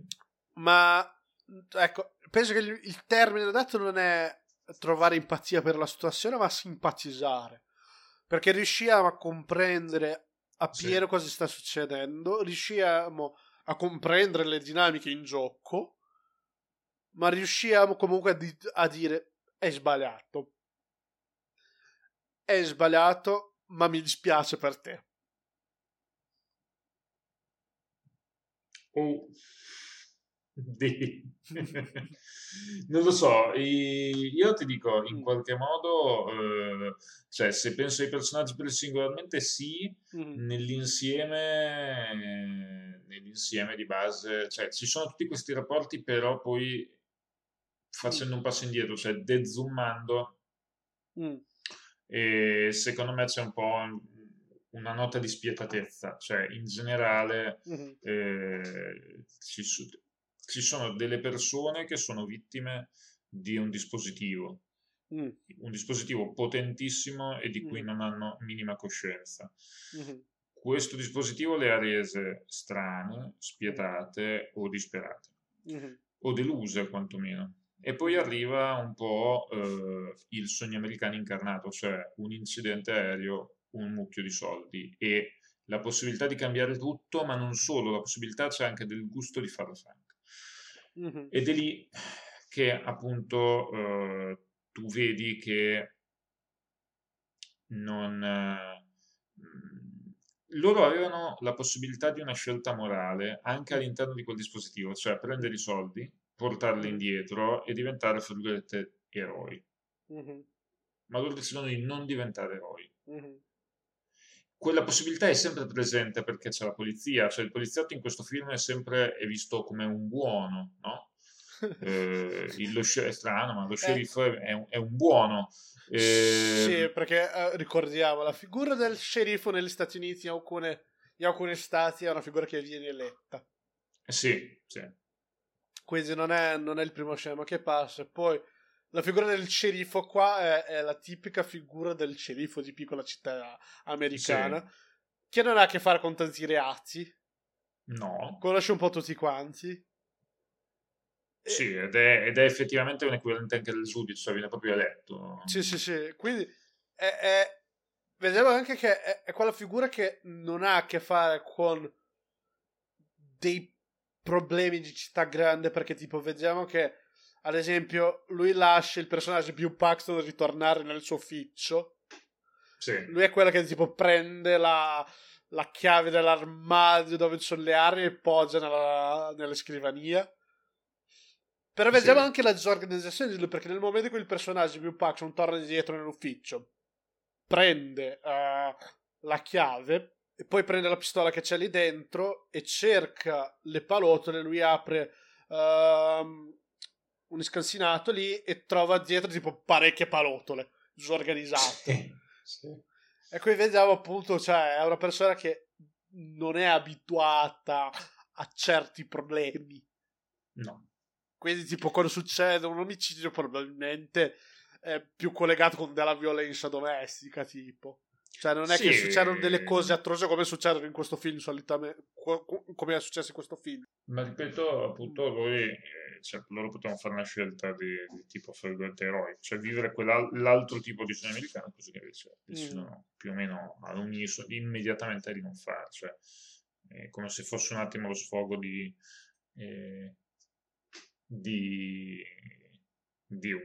lo sfogo di un sintomo, di un malessere precedente che è emerso come sintomo. E qua mi porta anche a parlare un po' dell'aspetto molto tecnico di questo film, perché tipo penso che io mi ricordo sempre Sam Raimi come un regista che ha, le sue influenze sono ovviamente i film B, ma non i film B degli anni 80, sono i film B degli anni 60. Sì. E anche dei film classici, tipo basta pensare che c'è l'ultimo film di Sam Raimi che non ho visto è un prequel per Il Magico di Oz. Sì, sì, sì, sì. Quindi basta pensare che comunque le sue influenze sono il cinema classico americano. Io vedo che questo film qua è diretto in maniera molto, cioè molto cioè è un film che non fa trasparire una grandissima tecnica, non ci sono dei grandissimi piani sequenza, no. È un film proprio stile vecchia Hollywood. Ah, classico. Sì, è molto classico. Campi. Sì, sì. Ma quando non utilizzi cioè i campi contro campi, tipo è per tipo c'è un momento nella quale cioè lui non utilizza i campi contro campi quando lui deve riprendere più di una reazione alla volta. Tipo sì. Vediamo in quella scena nella quale il personaggio di Bill Paxton cerca di registrare il terzo tizio, vediamo sempre che tipo lui e il suo fratello sono inquadrati assieme e c'è il momento nella quale il personaggio di Billy Bob Thornton inizia a parlare male di Bill Paxton e vediamo tipo i due sono nello stesso campo e vediamo la faccia di Bill Paxton sciogliersi, proprio una fase del tipo ma che cazzo stai dicendo, Ben? Cioè è una scelta registica e attoriale molto bella, sì. E vediamo anche che sempre in quella scena lì tipo è una cosa che mi ha messo anche molto angoscia, vediamo Bill Paxton che mette la mano dentro la tasca per accendere il registratore, sì. In questo senso qua il film, nel suo modo di essere molto succinto e classico, esegue molto bene, perché le scene di tensione sono elevate al massimo. Beh, lui è un po' la sua cifra, cioè quello che ha sempre fatto, quindi sì. Cioè sì, è una cosa che è tipo favolosa di questo film. E poi esiste anche il quando saper usare la colonna sonora e quando non, cioè lui sì. È bravo in questo. La colonna sonora di Danny Elfman, tra l'altro. Sì. E quando ho visto ho detto "Oh, Danny Elfman". Quella è stata l'ultima volta che ho visto un film con la colonna sonora di Danny Elfman. È molto tempo fa, probabilmente. No, è stato Justice League. Sì, sì, sì. Ormai un po' di tempo fa. Ormai un po' di tempo fa. E comunque vediamo che tipo nei momenti di tensione c'è silenzio. Quella scena lì proprio non c'è colonna sonora. La colonna sonora arriva dopo, quando c'è un momento di adrenalina, sì, quando c'è la concentrazione, il momento adesso non parliamo perché è un film veramente poco visto, quindi, però ci sono dei momenti diciamo in cui il contrappunto musicale dà tutto il senso dell'esplosione di una tensione che cova per molto molto e qui, tempo la prima parte del film. Ecco, vediamo anche che la violenza in questo film è poca. Sì. E quando c'è veramente brutale, cioè è un'iperviolenza, ma sì, è molto vera. Sì, è molto è iperstilizzata in un certo senso, sì. Ma non è come la iperstilizzazione della violenza che c'è in un film di Tarantino. Esatto. Cioè l'iperviolenza che c'è in un film di Tarantino ti fa molte volte ridere. Sì. Qui no, cioè è brutale nel modo in cui viene eseguito. Nel momento in cui il personaggio di Bill Paxton spara a una persona, vediamo questa persona che vola. Che vola via. Ma vediamo proprio l'impatto della fisicità di quella cosa lì.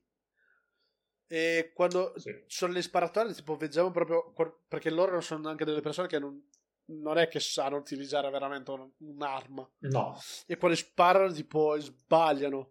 diciamo, momento nella quale il personaggio Billy Bob Thornton spara, tu vedi proprio la pallone che va contro cosa? Una parte della porta, si vede proprio la parte della porta che vola via.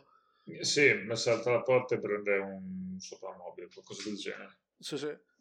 Quindi vedevamo proprio che la fisicità della violenza e perciò anche la conseguenza reale che c'è lì, e successivamente quella psicologica, perché lì in quel a partire dal momento che sì, gli atti di violenza vengono compiuti nel film, vediamo che da un lato il personaggio Bill Paxton non è tanto diverso dalla moglie in questo senso, perché lui fa, no, cioè lui probabilmente ha un leggero rimorso, ma tipo è il rimorso che c'era Tony Soprano dopo aver sparato al suo cugino.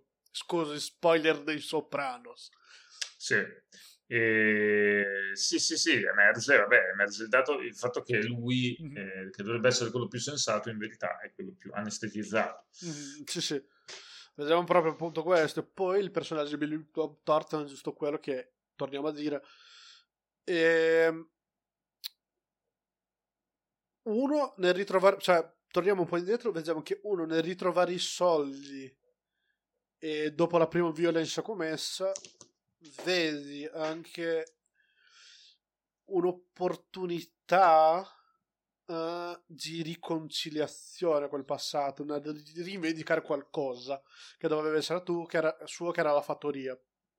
Sì, completamente in rovina, tra l'altro. Completamente in rovina, ma ecco, se possiamo guardare in termini psicoanalisi, magari lui fa una sorta di, come si chiama il termine? Mi sono scordato il termine. Regressione. Abbiamo una sorta di regressione nella quale lui desidera appunto ritornare in un periodo nella quale non c'erano tanti problemi. E un'altra cosa che trovo interessante è che lui, a partire dal momento che vedi tutto quello che è successo, è il primo che dice: guarda, no, non va bene, io non ce la faccio a vivere. E qui andiamo verso lo spoiler, cioè alla fine dei conti del film arriva un agente dell'FBI che non è, e poi si scopre che non è un agente dell'FBI, era una delle persone che aveva rubato i soldi. Sì. E questo qua porta il sceriffo della città, il personaggio Bill Paxton e Billy Bob Thornton a ricercare l'aereo e spara il sceriffo, quasi che spara a Bill Paxton, per Bill Paxton alla migliore, e spara a lui proprio senza esitare. Sì, ormai era già assuefatto alla morte. Sì, no, la cosa interessante è questa, cioè il film ti gioca sul fatto che lui riescono a sparare, però se tu ti ricordi che lui aveva già ammassato una persona, senza esitare tanto, capisce che lui sparerebbe. Beh, ne aveva già ammazzate due. Sì, ne aveva una per autodifesa. Una per autodifesa, una per sbaglio. Ecco. E poi no, e anche tre, perché poi il vecchio di fatto lo finisce lui, l'altro gli dà una bastonata, ma poi lo finisce lui. Comunque, alla fine dei conti rimane solamente lui e il suo fratello. Il suo fratello fa: io non ce la faccio a vivere, per favore, finiscimi. Che appunto fa quel richiamo a uomini topi di Steinbeck. Mi ricordo molto quella famosa scena finale. Però la cosa interessante è questa: il fratello di Billy Bob Thornton sapeva già che come stavano andando le cose, lui sarebbe il prossimo ad essere ucciso, sarebbe probabilmente essere stato l'ultimo, perché in diversi momenti il personaggio Bill Paxton e la moglie parlano a riguardo. Sì. E molte volte è la moglie di lui a affrontarlo con la questione: guarda, il tuo fratello è un problema, lui è una persona che non ce la farà. No. E secondo me il personaggio di Billy Bob Thornton, già a partire dal momento in cui c'era un punto di rottura in cui non si tornava più indietro, lui aveva capito questo. Aveva già deciso. Sì, aveva deciso. Sì. E secondo me la scena in cui lui dice, ma non dice questo al fratello, è quando lui viene riportato a casa e loro parlano della loro gioventù. In quel momento lì è il momento nella quale c'è la realizzazione del non torneremo più indietro e io sono nella merda. Sì. Ed era anche l'unico che non aveva nulla da perdere, per cui sì, è l'unico che sì. E quindi nulla per cui combattere. La cosa più la svolta del film è questo: Bill Paxton uccide il fratello e poi quando l'FBI arriva e tutto quanto, lui scopre che i soldi erano tracciabili. Sì. E la cosa interessante è questa, cioè lui in quel momento decide di bruciare i soldi, però la cosa che l'FBI lascia chiaro è che loro non avevano ritracciato tutti i soldi. No, solo uno ogni 10.000 banconote. Ecco, che vuol dire che loro comunque potevano spendere quei soldi, però richiederebbe un maggiore sforzo. E no. No, richiederebbe un maggiore sforzo, bastava andare in un casino, cioè bastava andare in un casino. E la cosa interessante è questa, cioè lui non si ferma neanche a pensare su questo. No. Lui va e brucia i soldi e con la mole gli dice no, devo bruciare i soldi. E il film, e lì non si capisce se è l'esasperazione o la stupidità. Secondo me è l'esasperazione. Sì. Secondo me è l'esasperazione che parla in quel momento, perché è forse anche una sorta di presa di coscienza, perché a partire dal momento che lui si confronta con il fatto che dopo tutto quello che è successo avrebbe dovuto ancora faticare di più, lui vede che tipo questa è un'impresa che non sarebbe finita mai. Esatto, sì, sarebbe stato un po', sarebbe diventata la loro vita e lui non la voleva quella vita lì. Se lui ha la realizzazione del tipo ok, cioè all'inizio dei miei piani io volevo questi soldi per uscire da qui e adesso vedo che ok, non uscirò da qui neanche con questi soldi, perché tipo sono soldi tracciabili e per spenderli io devo trovare un altro modo, che è veramente molto più faticoso. Quindi sì, secondo me è un po' la realizzazione di che quella sarebbe stata la sua vita, e tra scegliere, cioè, e qui appunto tra scegliere di continuare su quella via o no, lui decide di ok, no, basta, e torna all'inizio.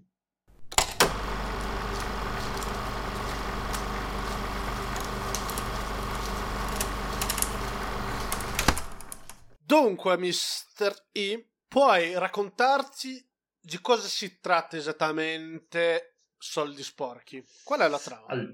Soldi sporchi racconta di come la vita di tre personaggi e le loro famiglie, diciamo così, venga sconvolta da un evento. Chi sono questi tre personaggi? Il primo protagonista, che è un tipico ragazzo in cui all'inizio del film viene descritto, si autodescrive come voce fuori campo, con soggettiva esterna, un ragazzo che aveva una vita piena e felice per quello che poteva offrire al suo contesto, cioè aveva studiato, era andato al college, aveva un buon lavoro, cosa molto importante, una moglie che lo amava ed era incinta e una casa bella, comoda e calda.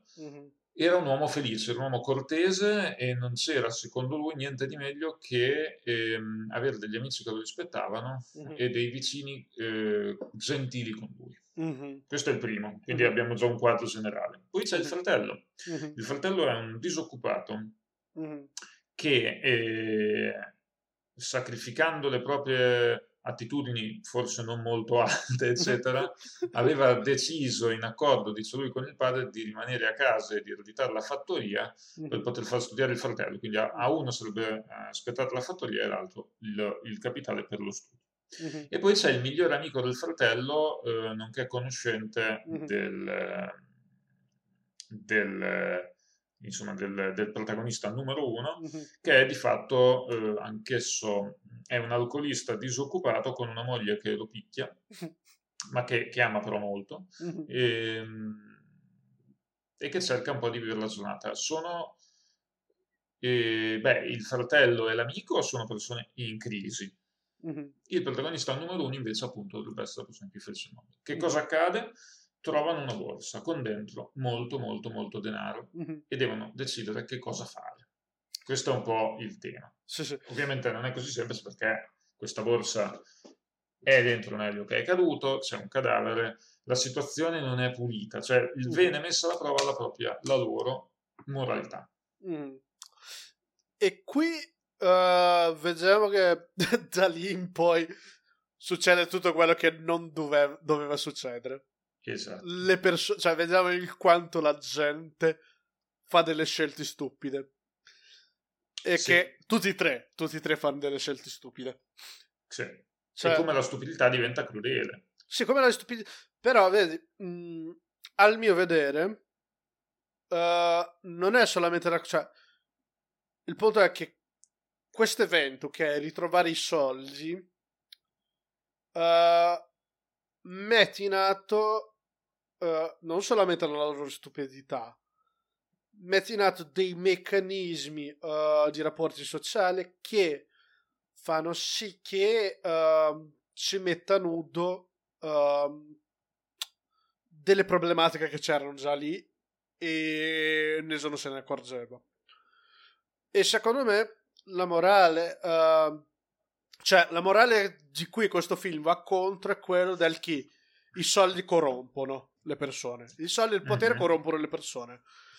La morale di questo film va contro questa cosa qua. Il film dice sì, no, guarda, quello che è il potere e i soldi, perché alla fine dei conti le due cose possono essere intercambiabili. Vediamo che il film cerca di dire questo: i soldi non corrompono le persone, ma mette a nudo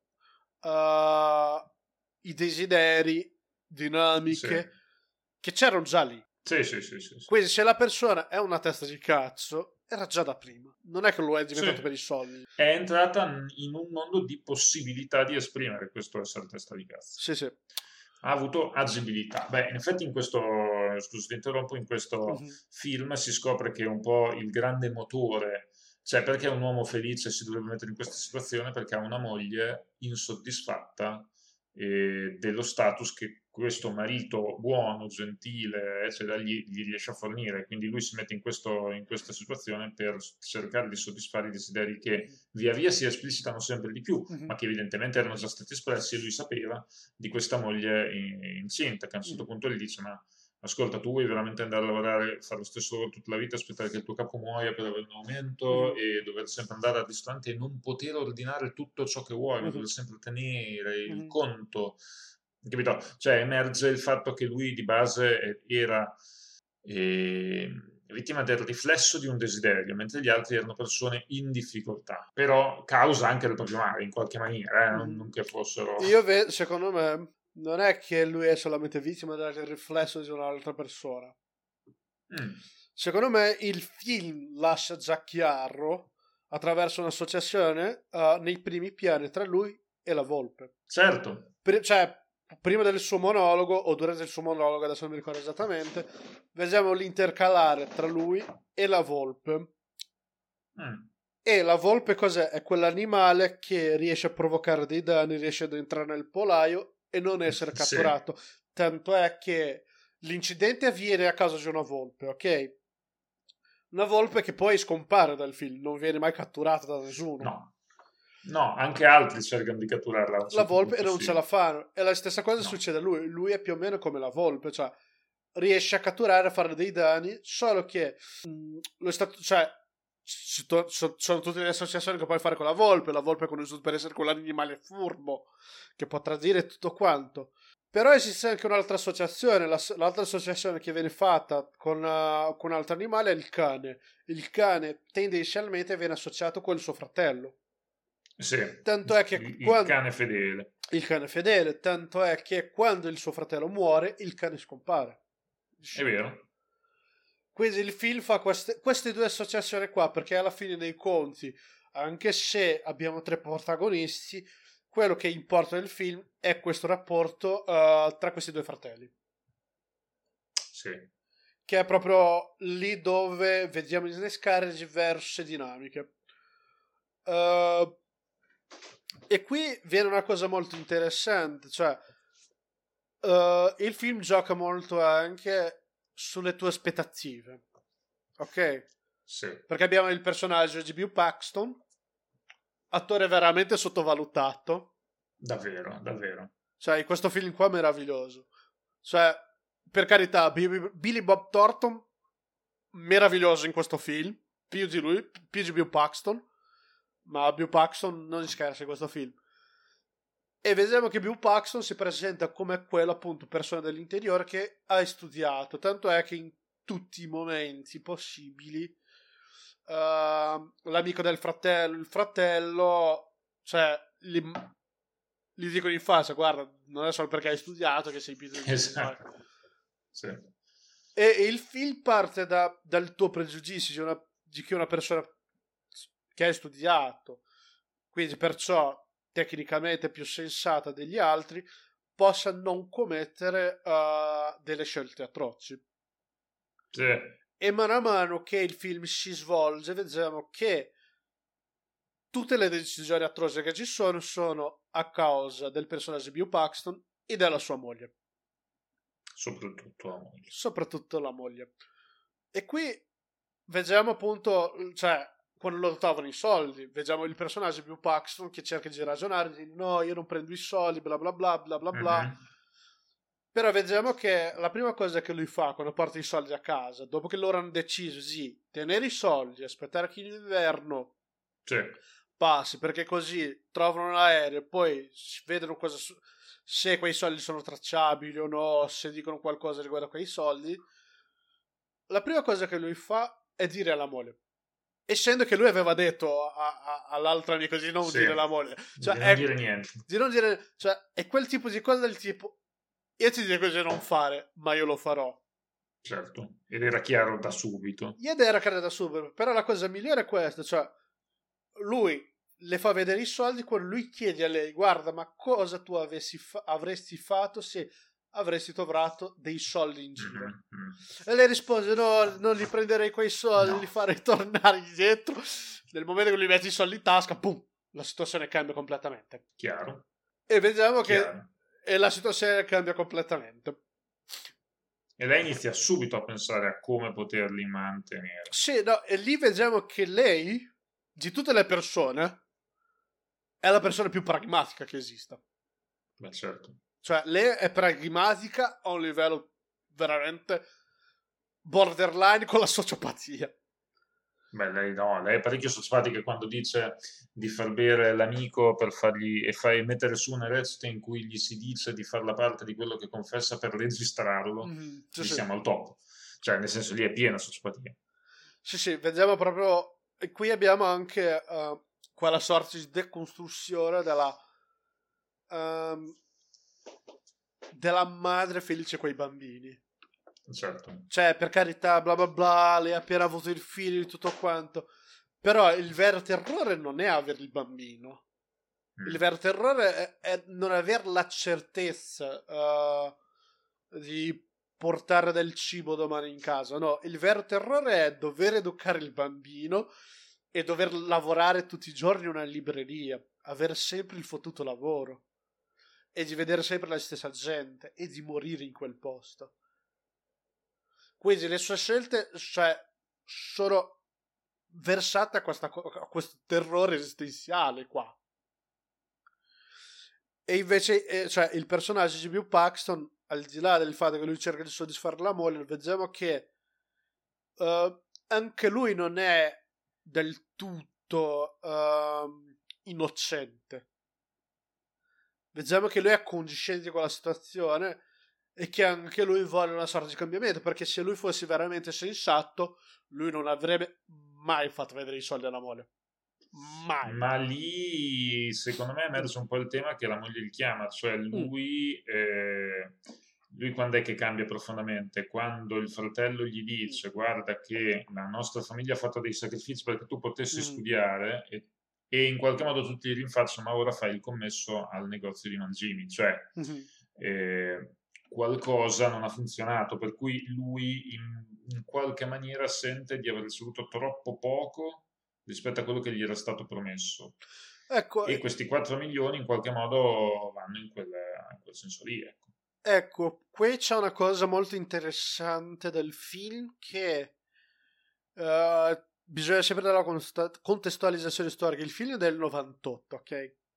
Sì. Per chi non si ricorda, la questione del debito universitario di cui tanto si parla negli Stati Uniti inizia negli anni 90 con Bill Clinton, perché c'era un po' la bonanza economica e lui probabilmente è il risultato di quel tipo di economia lì, e il fatto che il suo padre aveva sacrificato la fattoria è per quel tipo di economia lì. E una cosa che trovo interessante è che il personaggio di Bill Paxton è il tipo di... è la persona che ha educazione, ma è allo stesso tempo alienato dal mondo. Beh, certo. Perché ad esempio è il fratello di lui che dice lui: guarda, il nostro padre non è morto in un incidente, si è suicidato. Sì. Cioè, basta ragionarci un attimo, cioè lui faceva la stessa strada tutti i giorni, lui ha fatto per 30 anni la stessa strada e non è che lui è sbagliato, no, cioè lui si è suicidato. E anche quello lì fa parte della svolta di lui, in cui lui c'è una presa di coscienza. C'è una presa di coscienza, sì, sì. E è interessante questo: i soldi riesce mano a mano a far emergere fuori queste problematiche qua. Sì. Del fatto che il fratello di lui tecnicamente abbia sacrificato il suo futuro per il fratello, e il fratello adesso fa il commesso e forse erediterà quel negozio. Sì.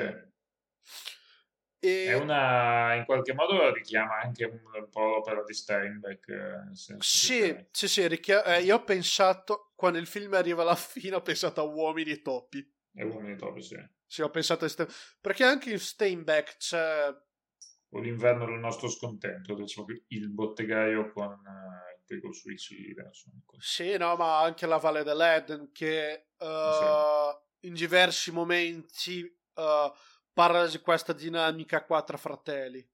Sono tipo 3 generazioni in cui ci sono sempre dei fratelli che finiscono in un modo o nell'altro per danneggiare uno o l'altro.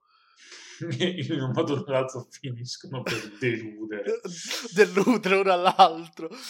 Sì, sì, no, richiama Piero Steinbeck, adesso che ci penso. Sì, è un'opera Steinbeck. Forse il libro era un po' una copia di Steinbeck, e vabbè, e il film è un po' una trasposizione del Steinbeck, è quello che di Steinbeck non è mai stato fatto. Sì, c'è una trasposizione finita invece di Steinbeck.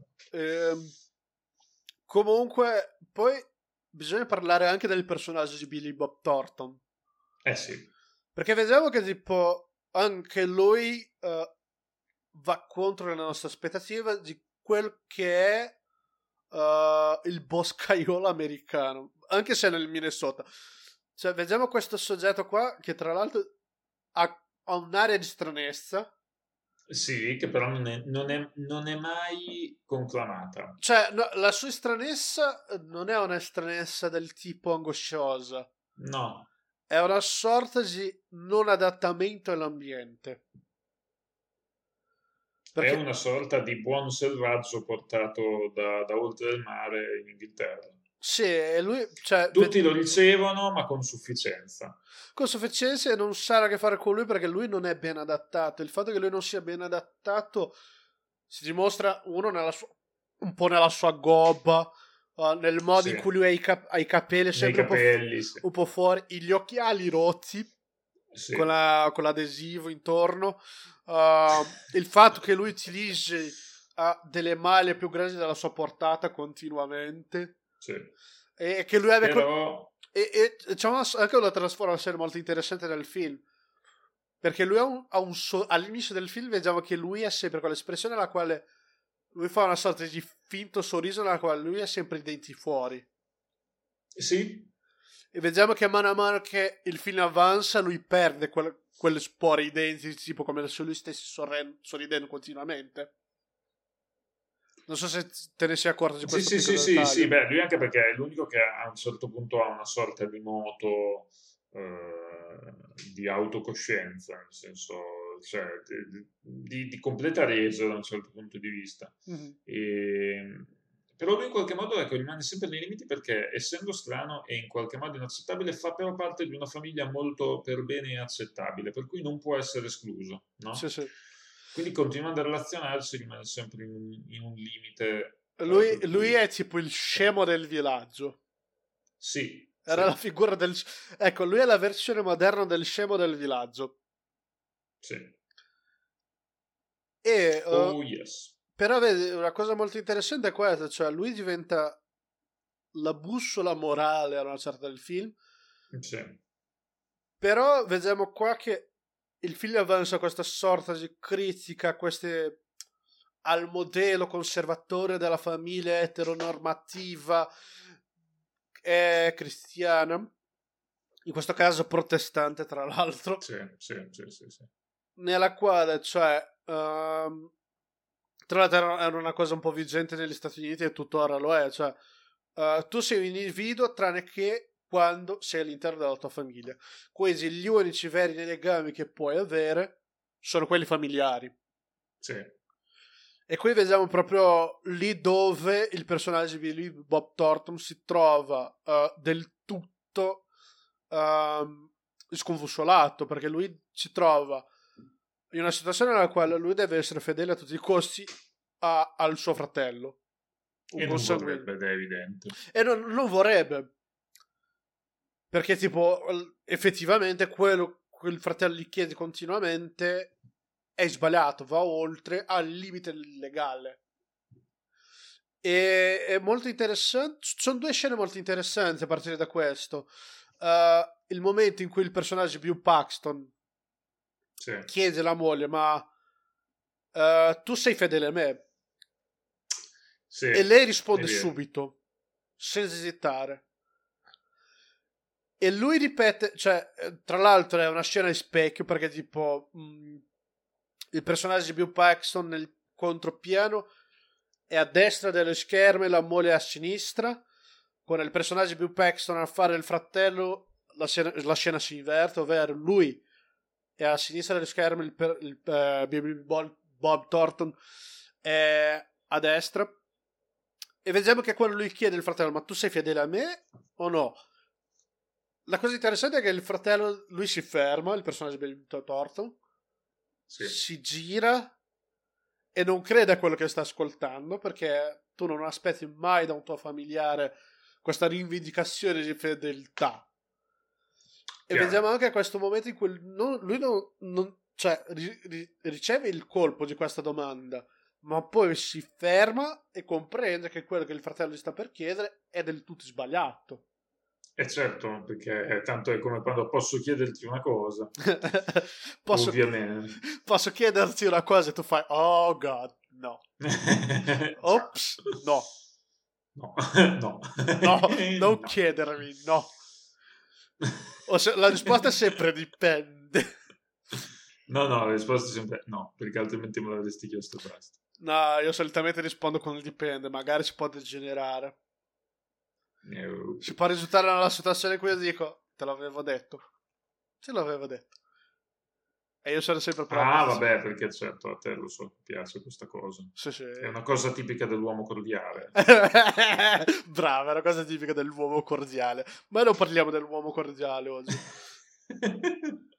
e quindi, cioè, il film, al di là di presentare questa critica, questa sorta di modello della famiglia nucleare, è anche molto ricco e complesso, perché vedi, riusciamo a empatizzare con principalmente il personaggio Billy Bob Thornton e mano a mano di meno col personaggio di Bill Paxton, per niente direi, ma ecco, penso che il termine adatto non è trovare empatia per la situazione, ma simpatizzare, perché riusciamo a comprendere a Piero sì. cosa sta succedendo, riusciamo a comprendere le dinamiche in gioco, ma riusciamo comunque a dire è sbagliato, ma mi dispiace per te.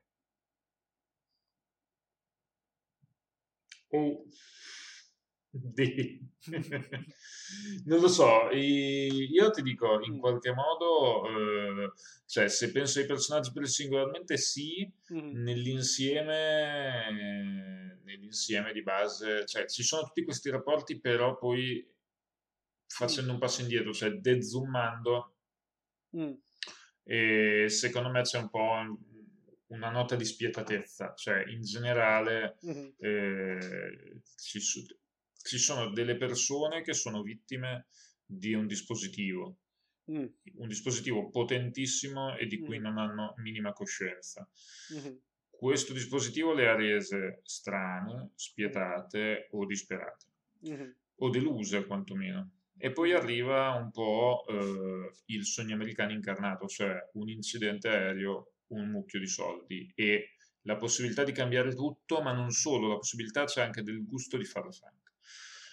Ed è lì che appunto tu vedi che non loro avevano la possibilità di una scelta morale anche all'interno di quel dispositivo, cioè prendere i soldi, portarli indietro e diventare, fra virgolette, eroi, ma loro decidono di non diventare eroi. Quella possibilità è sempre presente perché c'è la polizia, cioè il poliziotto in questo film è visto come un buono, no? È strano, ma lo sceriffo è un buono. Sì, perché ricordiamo, la figura del sceriffo negli Stati Uniti in alcuni stati è una figura che viene eletta. Sì.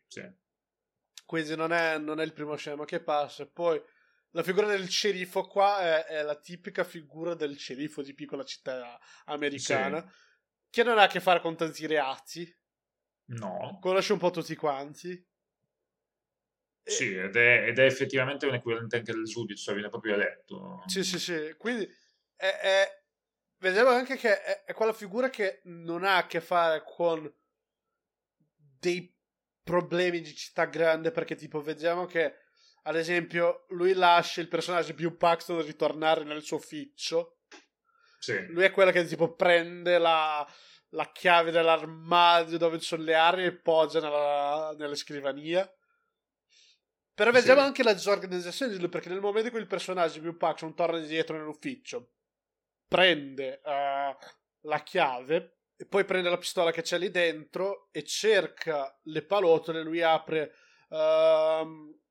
un scansinato lì e trova dietro tipo parecchie palotole disorganizzate. Sì. E qui vediamo appunto, cioè è una persona che non è abituata a certi problemi, no, quindi tipo quando succede un omicidio probabilmente è più collegato con della violenza domestica, tipo, cioè non è che succedono delle cose atroci come succedono in questo film solitamente, come è successo in questo film, ma ripeto appunto loro potevano fare una scelta di tipo fra virgolette eroi, cioè vivere l'altro tipo di sogno americano, così che decidono più o meno all'unisono immediatamente di non fare, cioè come se fosse un attimo lo sfogo lo sfogo di un sintomo, di un malessere precedente che emerge come sì. E qua mi porta anche a parlare un po' dell'aspetto molto tecnico di questo film, perché tipo penso che io mi ricordo sempre Sam Raimi come un regista che ha le sue influenze sono ovviamente i film B, ma non i film B degli anni 80, sono i film B degli anni 60, e anche dei film classici, tipo basta pensare che c'è l'ultimo film di Sam Raimi che non ho visto è un prequel per Il Magico di Oz. Sì. Quindi basta pensare che comunque le sue influenze sono il cinema classico americano. Io vedo che questo film qua è diretto in maniera molto, cioè molto cioè è un film che non fa trasparire una grandissima tecnica, non ci sono dei grandissimi piani sequenza. È un film proprio stile vecchia Hollywood. Ah, classico. Sì, è molto classico. Campi. Sì, sì. Ma quando non utilizzi cioè i campi contro campi, tipo è per tipo c'è un momento nella quale cioè lui non utilizza i campi contro campi quando lui deve riprendere più di una reazione alla volta. Tipo sì. Vediamo in quella scena nella quale il personaggio di Bill Paxton cerca di registrare il terzo tizio, vediamo sempre che tipo lui e il suo fratello sono inquadrati assieme e c'è il momento nella quale il personaggio di Billy Bob Thornton inizia a parlare male di Bill Paxton e vediamo tipo i due sono, cioè, sono nello stesso campo e vediamo la faccia di Bill Paxton sciogliersi proprio una fase del tipo ma che cazzo stai dicendo Ben? Cioè è una scelta registica e attoriale molto bella, sì. E vediamo anche che sempre in quella scena lì tipo è una cosa che mi ha messo anche molto angoscia, vediamo Bill Paxton che mette la mano dentro la tasca per accendere il registratore, sì.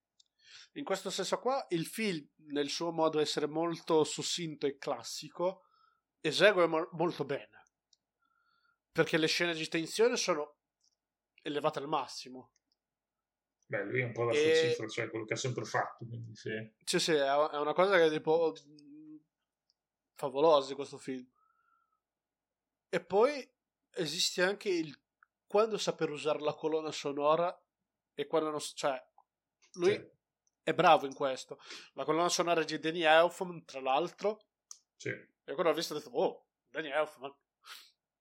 Quella è stata l'ultima volta che ho visto un film con la colonna sonora di Danny Elfman.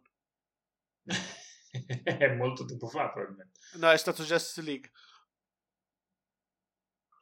Sì, beh, sì. Un po' di tempo fa. Ormai un po' di tempo fa. E comunque vediamo che tipo nei momenti di tensione c'è silenzio. Quella scena lì proprio non c'è colonna sonora. La colonna sonora arriva dopo quando c'è... un momento di adrenalina, sì, quando c'è la conciliazione, il momento adesso non parliamo perché è un film veramente poco visto, quindi però ci sono dei momenti diciamo in cui il contrappunto musicale dà tutto il senso dell'esplosione di una tensione che cova per molto molto e qui, tempo la prima parte del film. Ecco, vediamo anche che la violenza in questo film è poca. Sì. E quando c'è veramente brutale, cioè è un'iperviolenza, ma sì, è molto vera. Sì, è molto è iperstilizzata in un certo senso, sì. Ma non è come la iperstilizzazione della violenza che c'è in un film di Tarantino. Esatto. Cioè l'iperviolenza che c'è in un film di Tarantino ti fa molte volte ridere. Sì. Qui no, cioè è brutale nel modo in cui viene eseguito. Nel momento in cui il personaggio di Bill Paxton spara a una persona, vediamo questa persona che vola. Che vola via.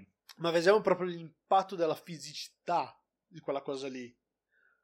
E quando sì. Sono le sparatorie, tipo vediamo proprio... Perché loro sono anche delle persone che non è che sanno utilizzare veramente un'arma. No. E quando sparano, tipo, sbagliano. Diciamo, nella quale il personaggio Billy Bob Thornton spara, tu vedi proprio la pallone che va contro cosa? Una parte della porta, si vede proprio la parte della porta che vola via. Sì, ma salta la porta e prende un soprammobile, qualcosa del genere. Sì. Quindi vediamo proprio che la fisicità della violenza e perciò anche la conseguenza reale che c'è lì. E successivamente quella psicologica. Perché lì in quel a partire dal momento che sì. Gli atti di violenza vengono compiuti nel film, vediamo che da un lato il personaggio di Bill Paxton non è tanto diverso dalla moglie in questo senso, perché lui fa, no. Cioè lui probabilmente ha un leggero rimorso, ma tipo è il rimorso che c'era Tony Soprano dopo aver sparato al suo cugino. Scusi, spoiler dei Sopranos. Sì. Sì, emerge, emerge il dato, il fatto che lui, che dovrebbe essere quello più sensato, in verità è quello più anestetizzato. Sì. Vedevamo proprio appunto questo. E poi il personaggio di Billy Bob Thornton, giusto quello che torniamo a dire. Uno nel ritrovare, cioè torniamo un po' indietro, vediamo che uno nel ritrovare i soldi e dopo la prima violenza commessa vedi anche un'opportunità di riconciliazione col passato, una di rivendicare qualcosa che doveva essere che era la fattoria. Sì, completamente in rovina, tra l'altro. Completamente in rovina, ma ecco, se possiamo guardare in termini psicoanalisi, magari lui fa una sorta di, come si chiama il termine? Mi sono scordato il termine. Regressione. Abbiamo una sorta di regressione nella quale lui desidera appunto ritornare in un periodo nella quale non c'erano tanti problemi. E un'altra cosa che trovo interessante è che lui, a partire dal momento che vedi tutto quello che è successo, è il primo che dice: guarda, no, non va bene, io non ce la faccio a vivere. E qui andiamo verso lo spoiler, cioè alla fine dei conti del film arriva un agente dell'FBI che non è, e poi si scopre che non è un agente dell'FBI, era una delle persone che aveva rubato i soldi. Sì. E questo qua porta il sceriffo della città, il personaggio Bill Paxton e Billy Bob Thornton a ricercare l'aereo e spara il sceriffo, quasi che spara a Bill Paxton, per Bill Paxton alla migliore e spara a lui proprio senza esitare. Sì, ormai era già assuefatto. Alla morte. Sì, no, la cosa interessante è questa, cioè il film ti gioca sul fatto che lui riescono a sparare, però se tu ti ricordi che lui aveva già ammazzato una persona, senza esitare tanto capisce che lui sparerebbe. Beh, ne aveva già ammazzate due. Sì, ne aveva una per autodifesa. Una per autodifesa, una per sbaglio, e poi no, e anche tre, perché poi il vecchio di fatto lo finisce lui, l'altro gli dà una bastonata, ma poi lo finisce lui. Comunque alla fine dei conti rimane solamente lui e il suo fratello. Il suo fratello fa: io non ce la faccio a vivere, per favore finiscimi, che appunto fa quel richiamo a uomini topi di Steinbeck, mi ricordo molto la famosa scena finale. Però la cosa interessante è questa: il fratello di Billy Bob Thornton sapeva già che come stavano andando le cose lui sarebbe il prossimo ad essere ucciso, sarebbe probabilmente essere stato l'ultimo, perché in diversi momenti il personaggio di Bill Paxton e la moglie parlano a riguardo.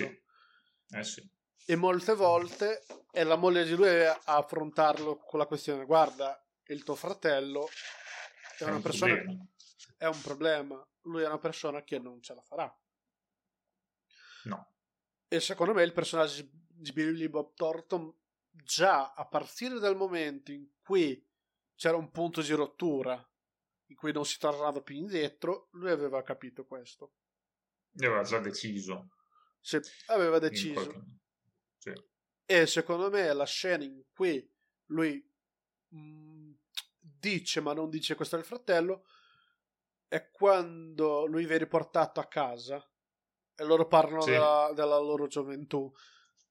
In quel momento lì è il momento nella quale c'è la realizzazione del non torneremo più indietro e io sono nella merda. Ed era anche l'unico che non aveva nulla da perdere, per cui è l'unico che e quindi nulla per cui combatte. La cosa più la svolta del film è questo: Bill Paxton uccide il fratello e poi con l'FBI arriva tutto quanto, lui scopre che i soldi erano tracciabili. E la cosa interessante è questa, cioè lui in quel momento decide di bruciare i soldi, però la cosa che l'FBI lascia chiaro è che loro non avevano ritracciato tutti i soldi. No, solo uno ogni 10.000 banconote. Ecco, che vuol dire che loro comunque potevano spendere quei soldi, però richiederebbe un maggiore sforzo. E no. No, richiederebbe un maggiore sforzo, bastava andare in un casino, cioè bastava andare in un casino. E la cosa interessante è questa, cioè lui non si ferma neanche a pensare su questo. No. Lui va e brucia i soldi e con la molela dice: "No, devo bruciare i soldi". E il film, e lì non si capisce se è l'esasperazione o la stupidità. Secondo me è l'esasperazione. Sì. Secondo me è l'esasperazione che parla in quel momento, perché è forse anche una sorta di presa di coscienza, perché a partire dal momento che lui si confronta con il fatto che dopo tutto quello che è successo avrebbe dovuto ancora faticare di più, lui vede che tipo questa è un'impresa che non sarebbe finita mai. Esatto, sì, sarebbe stato un po', sarebbe diventata la loro vita e lui non la voleva quella vita lì. Se lui ha la realizzazione del tipo che, cioè, all'inizio dei miei piani io volevo questi soldi per uscire da qui, e adesso vedo che ok, non uscirò da qui neanche, cioè, neanche con questi soldi, perché tipo sono soldi tracciabili e per spenderli io devo trovare un altro modo, che è veramente molto più faticoso. Quindi sì, secondo me è un po' la realizzazione di che quella sarebbe stata la sua vita, e tra scegliere, cioè, e qui appunto tra scegliere di continuare su quella via o no, lui decide di ok, no, basta, e torna all'inizio.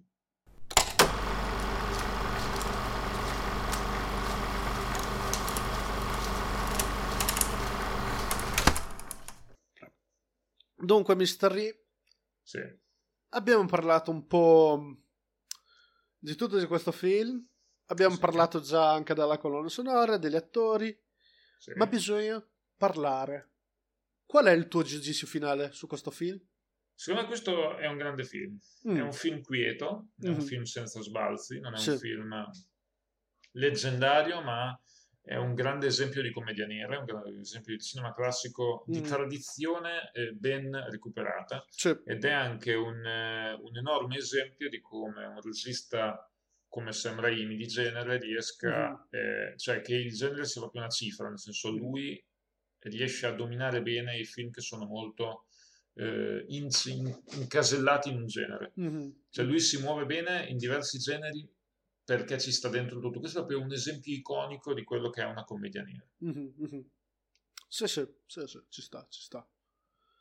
Io dunque, per me questo film è la pizza del sabato sera.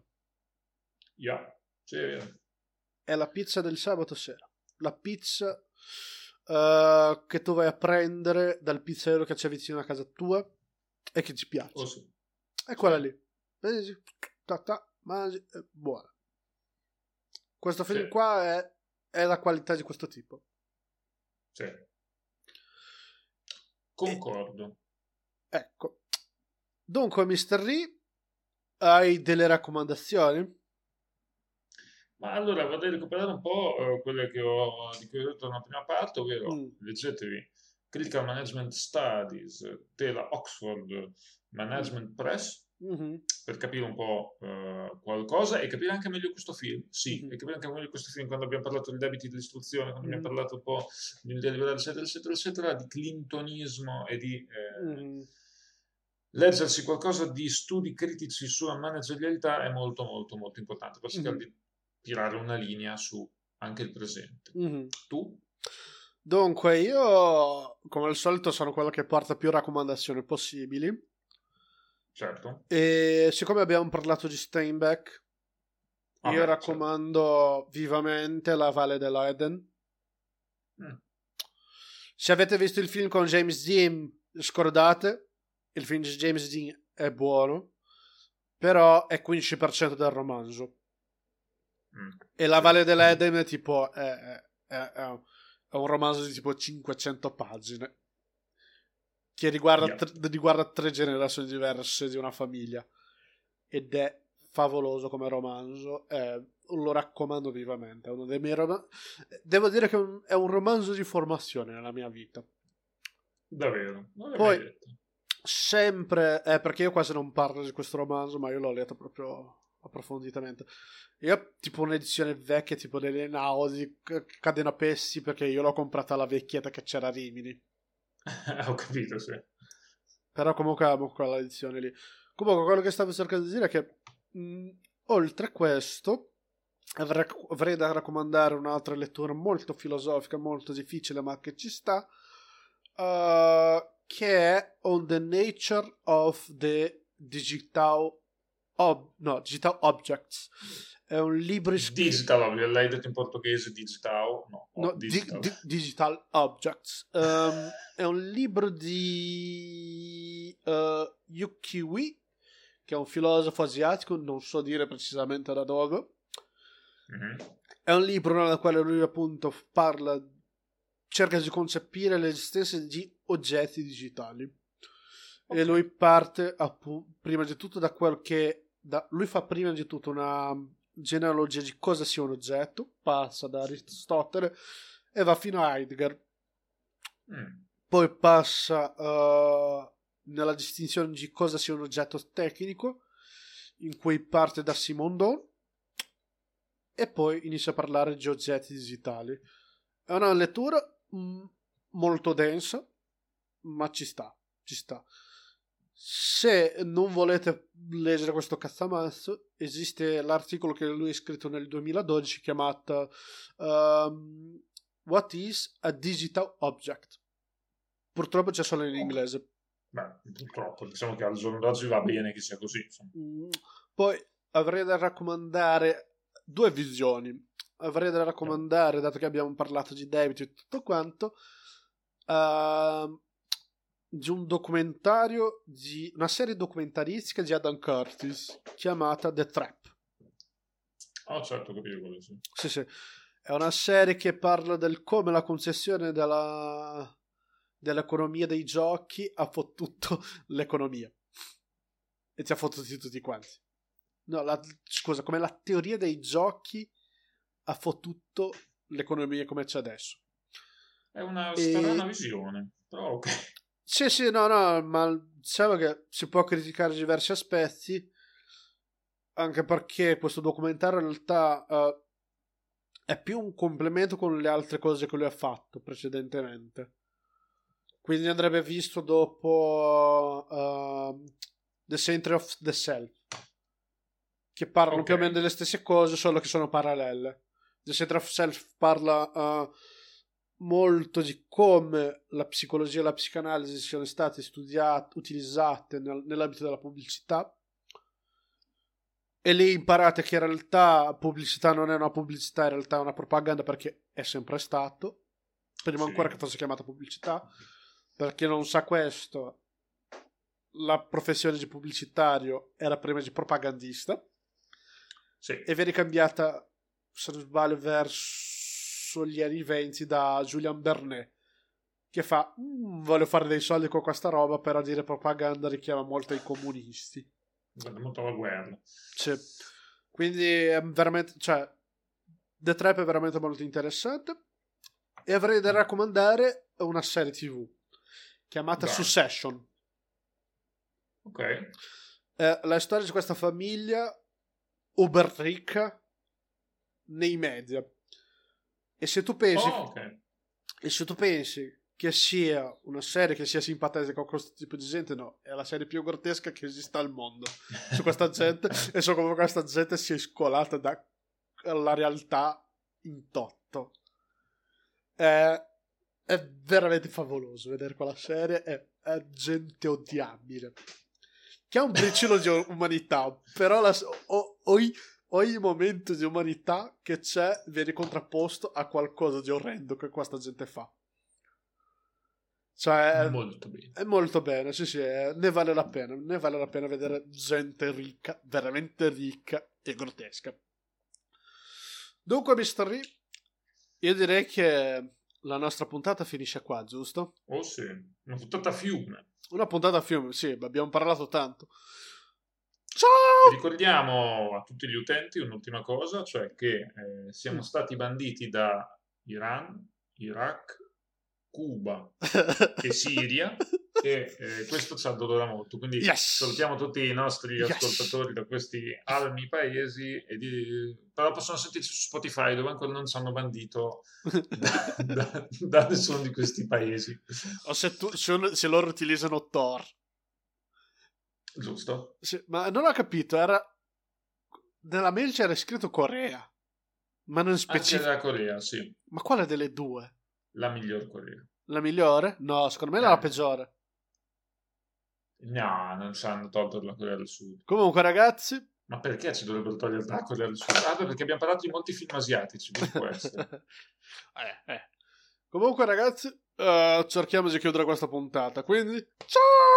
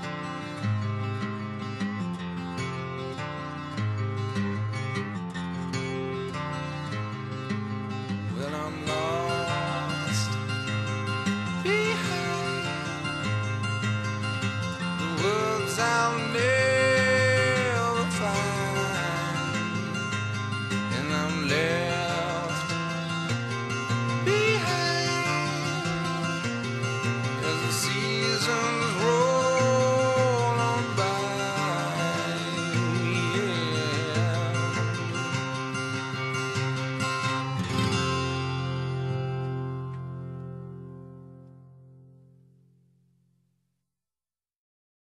And thank you and see you either in hell or in communism.